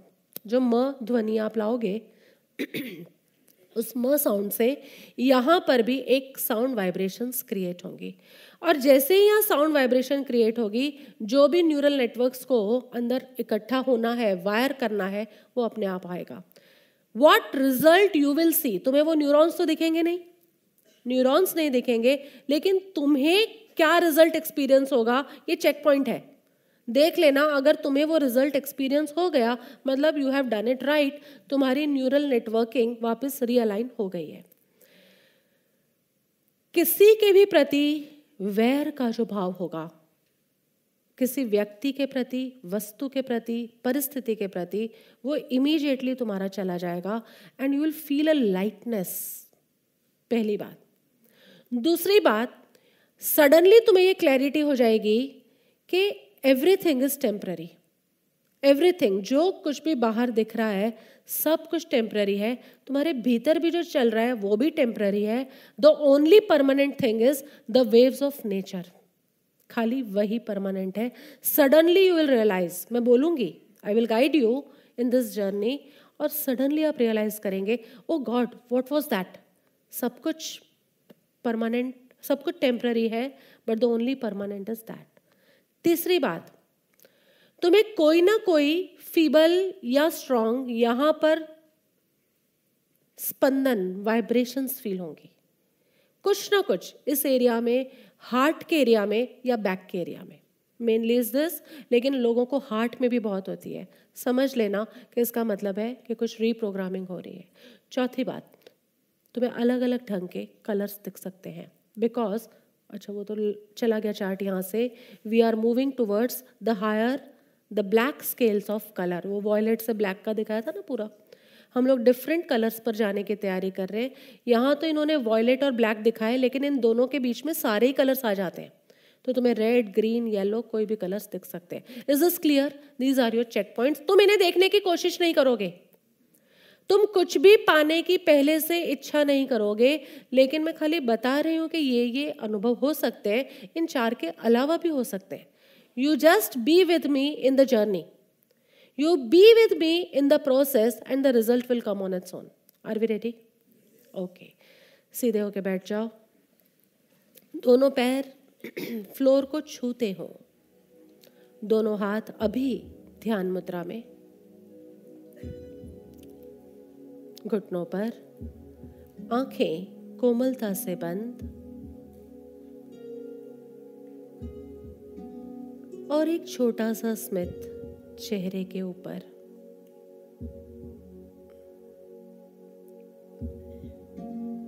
अपने आते जाते श्वासोश्वास का निरीक्षण करो। श्वास आ रहे हैं तो पेट फूलता है। श्वास बाहर जा रहा है तो पेट सिकुड़ता है। यह प्रकृति का कार्य है और प्रकृति सदा ही सामंजस्य में है। Nature is always in harmony फूलते और सिकुड़ते हुए पेट को महसूस कीजिए।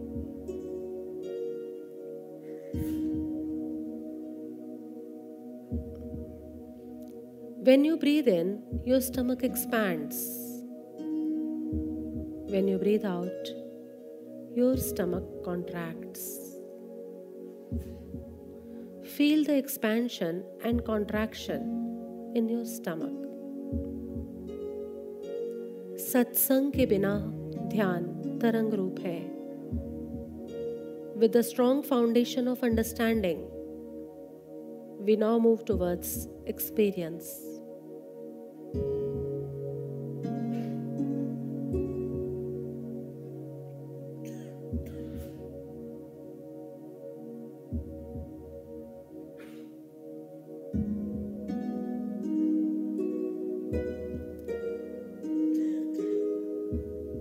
कुछ देर के लिए बिल्कुल स्थिर होने की कोशिश करो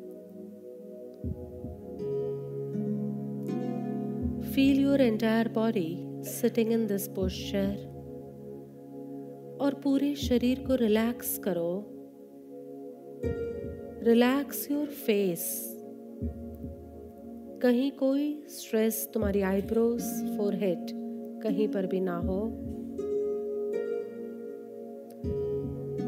तुम्हारी cheek muscles mouth release the tension पूरा फेस सौम्य पीसफुल फिर गला और गर्दन, कहीं कोई खिंचाव, तनाव आता हो, उसे रिलीज़ करो। राइट हाथ। कहीं कोई खिंचाव, तनाव किसी भी मसल में किसी हड्डी में कोई स्ट्रेस नहीं, बिल्कुल ढीला, हल्का शरीर को रखो। उंगलियाँ भी ऐसे छूती हो एक दूसरे को कि जिस स्पर्श का हमें पता भी न चले। फिर पूरा लेफ़्ट हाथ feel your entire left hand and feel there is no tension no stress in any of the muscles, limbs. उसके बाद तुम्हारी छाती पेट पीठ कमर शरीर का ये हिस्सा बस महसूस करो इसकी एग्जिस्टेंस इसका होना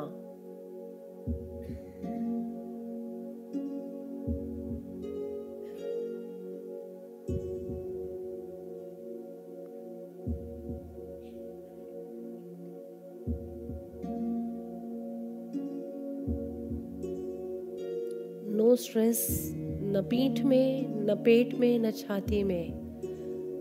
खुल के सांस लो और खुल के छोड़ो। कोई तनाव खिंचाव किसी भी मसल्स में ना हो।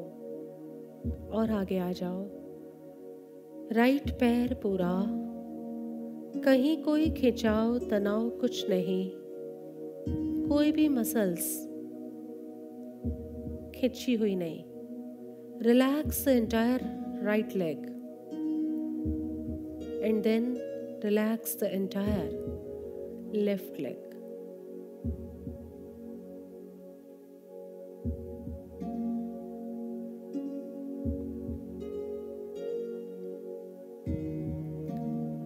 पूरा शरीर तुम्हारा stress free the muscular stress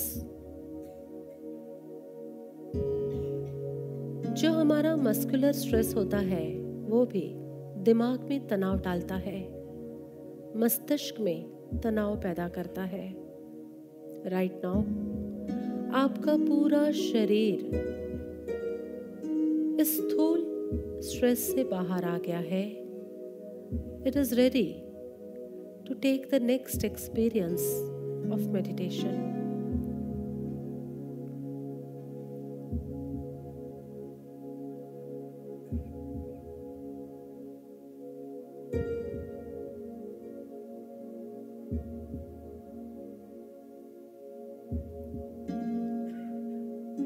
शरीर नेचर की हारमोनी के साथ the coherence of nature and body wow इस स्थिति में भी ब्लिस का अनुभव होता है, क्योंकि नेचर वेव्स का तो स्वभाव ही है, आनंद। तुम अपने आप को अचानक स्वस्थ फील करोगे healthy because nature keeps on healing us.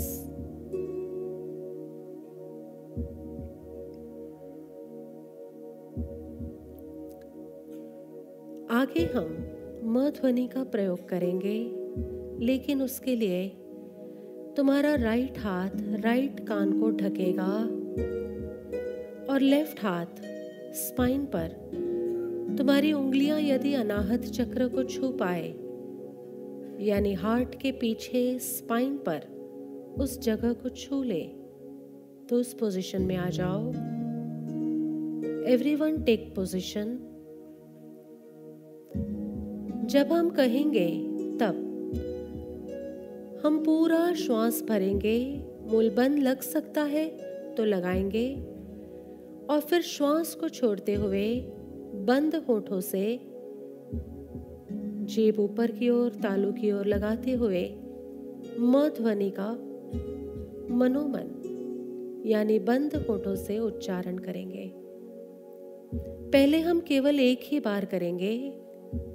हम देखेंगे यदि हमें इसमें हारमोनी लगी तो उसके बाद हम इसका एक कुछ देर का नॉन स्टॉप साइकिल शुरू करेंगे।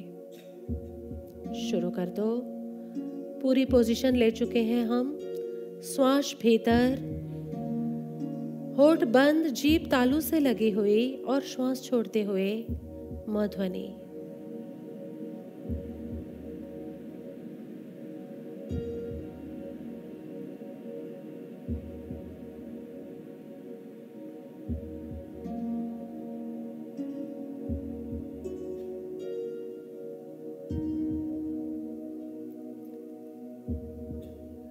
अभी केवल एक ही बार करना है। जब तुम ये ध्वनि की तरंग को अपने से प्रवाहित करोगे, तुम्हारे ब्रेन के राइट हेमिस्फेयर में एक वाइब्रेशंस फील होंगी। तुम्हारे हार्ट के आसपास भी स्पंदन महसूस होंगे और तुम्हारे स्पाइन में भी स्पंदन महसूस होंगे। यदि तुम्हें कुछ सोचना ही है तो feel about the think about the coherent waves of nature संबुद्ध समरस इस प्रकृति के अंदर सतत प्रवाहमान ये तरंगे, जो अभी भी चित्र के मुताबिक तुम्हारे ब्रेन से पास हो रही है। जैसा हमने पहले चित्र में देखा था, उसके मुताबिक तुम्हारे ब्रेन से वह cosmic waves the waves of nature they are passing through जब तक हम नहीं बोलेंगे, तब तक इस म ध्वनि को सतत करते रहो। ये महसूस करते हुए कि you are in the cosmic field of coherent waves तुम ब्रह्मांड की सामंजस्य वाली वेव्स में तरंगों के इस पूल में हो, इस दुनिया में हो। आरंभ करो। पूरा श्वास भरते हुए, तालू से जीप और श्वास छोड़ते हुए।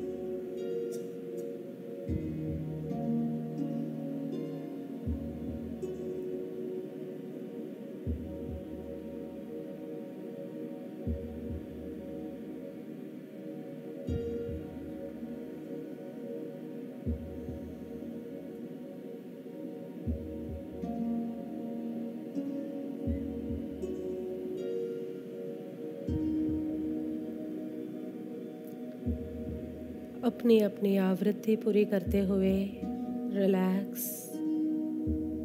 हाथों को भी वापस अपने स्थान पर ले आए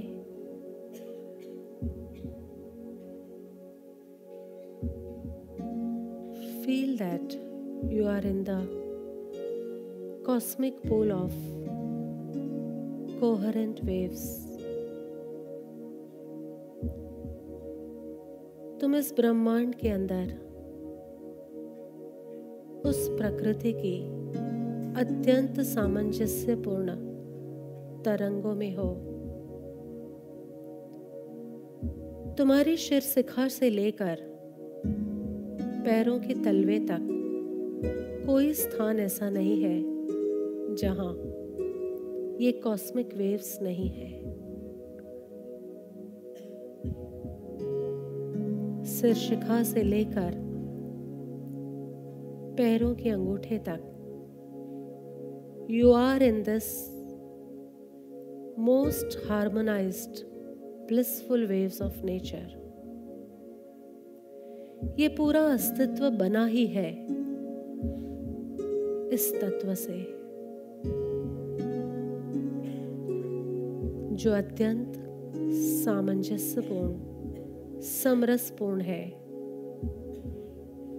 लेकिन हमारे मन की विक्षिप्तता ने हमें उस अनुभव से दूर रखा है। Feel your entire body in the pool of waves किसी के भी प्रति कोई घृणा, द्वेष, वैर, यदि अभी आप उस व्यक्ति के बारे में सोचते हैं और साथ ही साथ निर्वैरता की का वचन लेते हैं। तो बहुत आसान होगा स्वयं को और उस व्यक्ति को इस बंधन से आज़ाद करना। कोई भी ऐसा व्यक्ति स्थिति, जहाँ जिसे देखकर तुम्हें घृणा होती है। ये घृणा तुम्हें बाँध रही है। आज़ाद करो स्वयं को। अपनी इस घृणा से आज़ाद करो।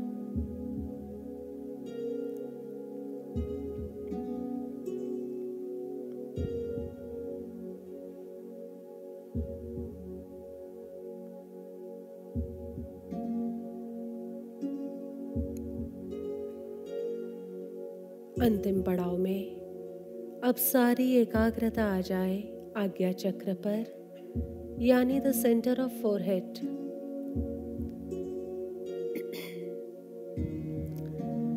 गर्दन चली जाए ऊर्ध्वमुखी मुद्रा में, यानी पीछे की तरफ़ सिर थोड़ा सा झुका हुआ। इस प्रकार कि तुम्हारा मेड्यूला नेक का विशुद्ध चक्र छूता हो। थोड़ा सा गर्दन को पीछे झुका दो। आँखें बंद ही बंद में आज्ञा चक्र की तरफ़ ऊपर को उठा दो। थोड़ा सिर दुख सकता है, पर तुरंत ठीक हो जाएगा। हम यहाँ से कुछ ध्वनि तरंगे भेज रहे हैं। इन ध्वनि तरंगों को आज्ञा चक्र पर छूते, आहत करते, महसूस कीजिए। ऊर्ध्वमुखी मुद्रा, एकाग्रता दोनों आँखों से आज्ञा चक्र की तरफ़ ऊपर खींची हुई। चेहरे पर प्रसन्नता and very openly receive these sound waves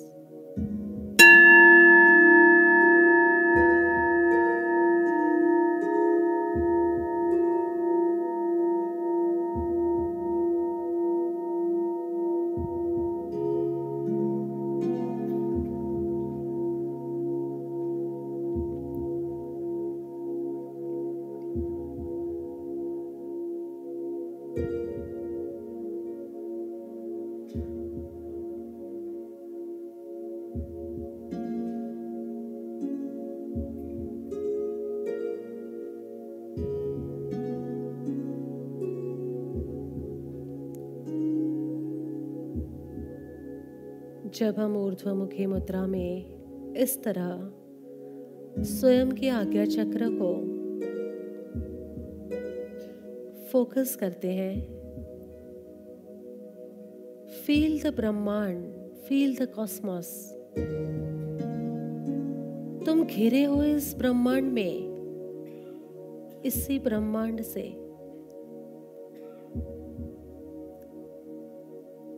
जब आप आज्ञा चक्र पर एकाग्र है और स्वयं को ब्रह्मांड में महसूस कर पा रहे हैं। You are just a speck of light nothing more than that प्रकाश का एक कण हो तुम इस व्यापक अंधकार में। Leave your self to this limitless cosmos अंतिम थोड़ी देर के लिए एकदम शरीर हल्का, मन पर भी कोई ज़ोर नहीं। गर्दन थक गई हो, वापस आ जाओ। लेकिन हर कोई अपनी जगह पर बैठा हुआ ये महसूस करे कि इस अनंत ब्रह्मांड में मैं एक प्रकाश का तिनका, प्रकाश का कण। In this infinite limitless expansion of universe I am nothing but a speck of light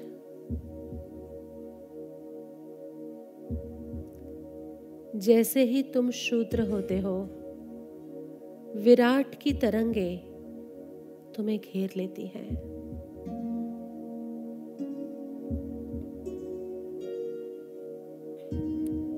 जब तक तुम स्वयं को मैं कुछ हूँ, ये मानते हो, ये विराट की तरंगे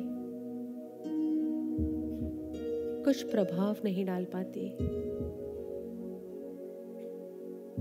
Feel yourself nothing but a speck of light.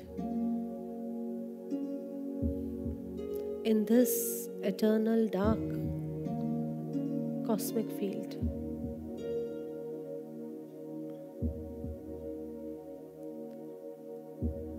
चेहरे पर स्मित हो तुम्हारे ब्रेन की रीप्रोग्रामिंग चल रही है मैं कुछ हूँ के भाव ने तुम्हें तुम्हारी माँ से आद्य शक्ति से अलग कर दिया है। Drop the wall of self and dissolve in eternal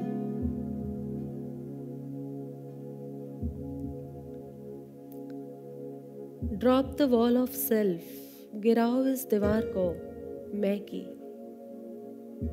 तुम खोए हुए हो इस ब्रह्म ऊर्जा में।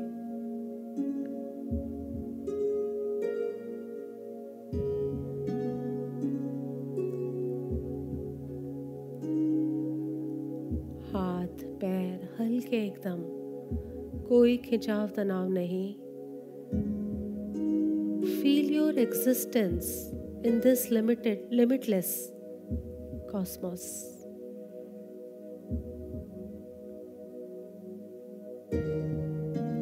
भूल जाओ तुम्हारे आसपास कौन बैठा है। जितना तुम उस अनंत में स्वयं को शुद्र महसूस करोगे उतना ही। अनंत की ऊर्जा तुम में प्रवेश करके अपना कार्य करेगी। इट्स ऑल साइंस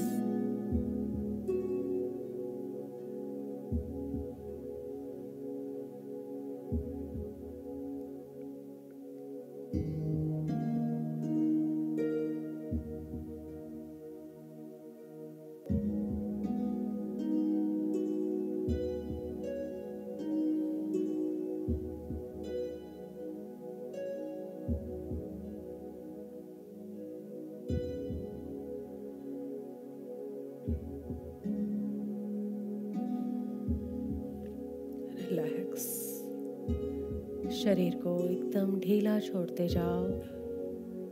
फील तुम्हारे मन में भी एक हल्कापन।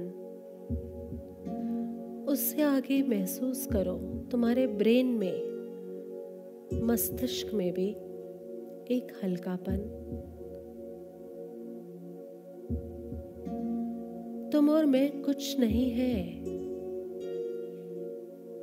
उस अनंत शक्ति के आगे वी आर नथिंग लेकिन फिर भी मैं कुछ हूँ का भाव। हमें अपने उस अनंत स्रोत से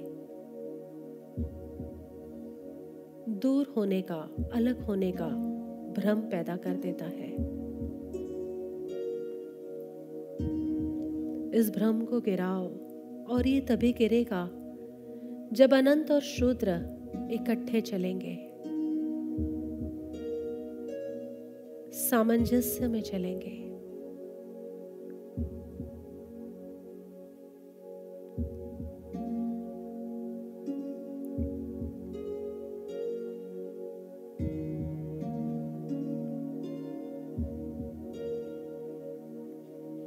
चेहरे पर स्मित है, बस अंतिम अंतिम कुछ और समय। कोई वैर भाव है, उसे गिरा दो।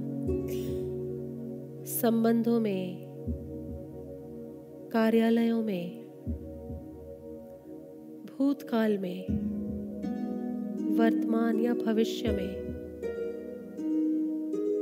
गिराओ इन झंझटों को जिन्होंने तुम्हारी अनंत शक्ति को रोक रखा है। बी इन हारमनी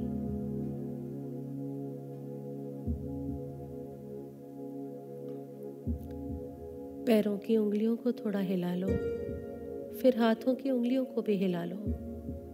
दोनों हाथों को जोड़कर चेहरे के सामने ले आओ और रब कर दो।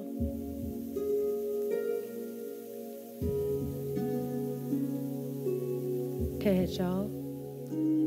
दोनों हाथों को खोलकर आँखों पर रखो और फिर पूरे चेहरे पर घुमाते फिराते हाथ नीचे आँखों को धीरे धीरे खोल दो।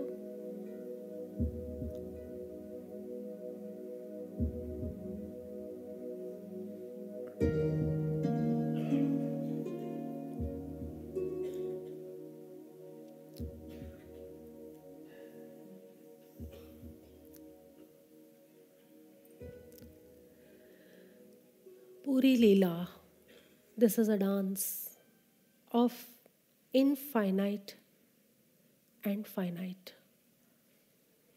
विराट और शुद्र के बीच का एक बहुत सुंदर नृत्य चल रहा है, जिसे ऋषियों ने लीला कहा। तुम इस नृत्य को तभी इंजॉय कर पाओगे। इस नृत्य से तभी जीवन की ऊर्जा को खींच पाओगे, जब दोनों भान तुम्हारे भीतर हो, अनंत का भी और शुद्र मेरे साथ सत्संग और ध्यान की इन यात्राओं में तुम्हारे दोनों पलड़े जैसे होने चाहिए, वैसे होते जाएँगे। मैं चाहती हूँ कि धम्मपद के इन सत्संगों के माध्यम से तुम भी अपने मस्तिष्क को रीप्रोग्राम करो न्यू इक्वेशंस को बनने दो, पुरानी टूटने दो, ये मैं हूँ क्या है? केवल मैं हूँ का भाव, मैं कुछ हूँ आई एम समथिंग तुम्हें उस अनंत से दूर रख रहा है। ये आई एम समथिंग उस माइंड में है। और आई एम एवरीथिंग कौन किसके पास है? नेचर के पास। Why you want to be something when you can be everything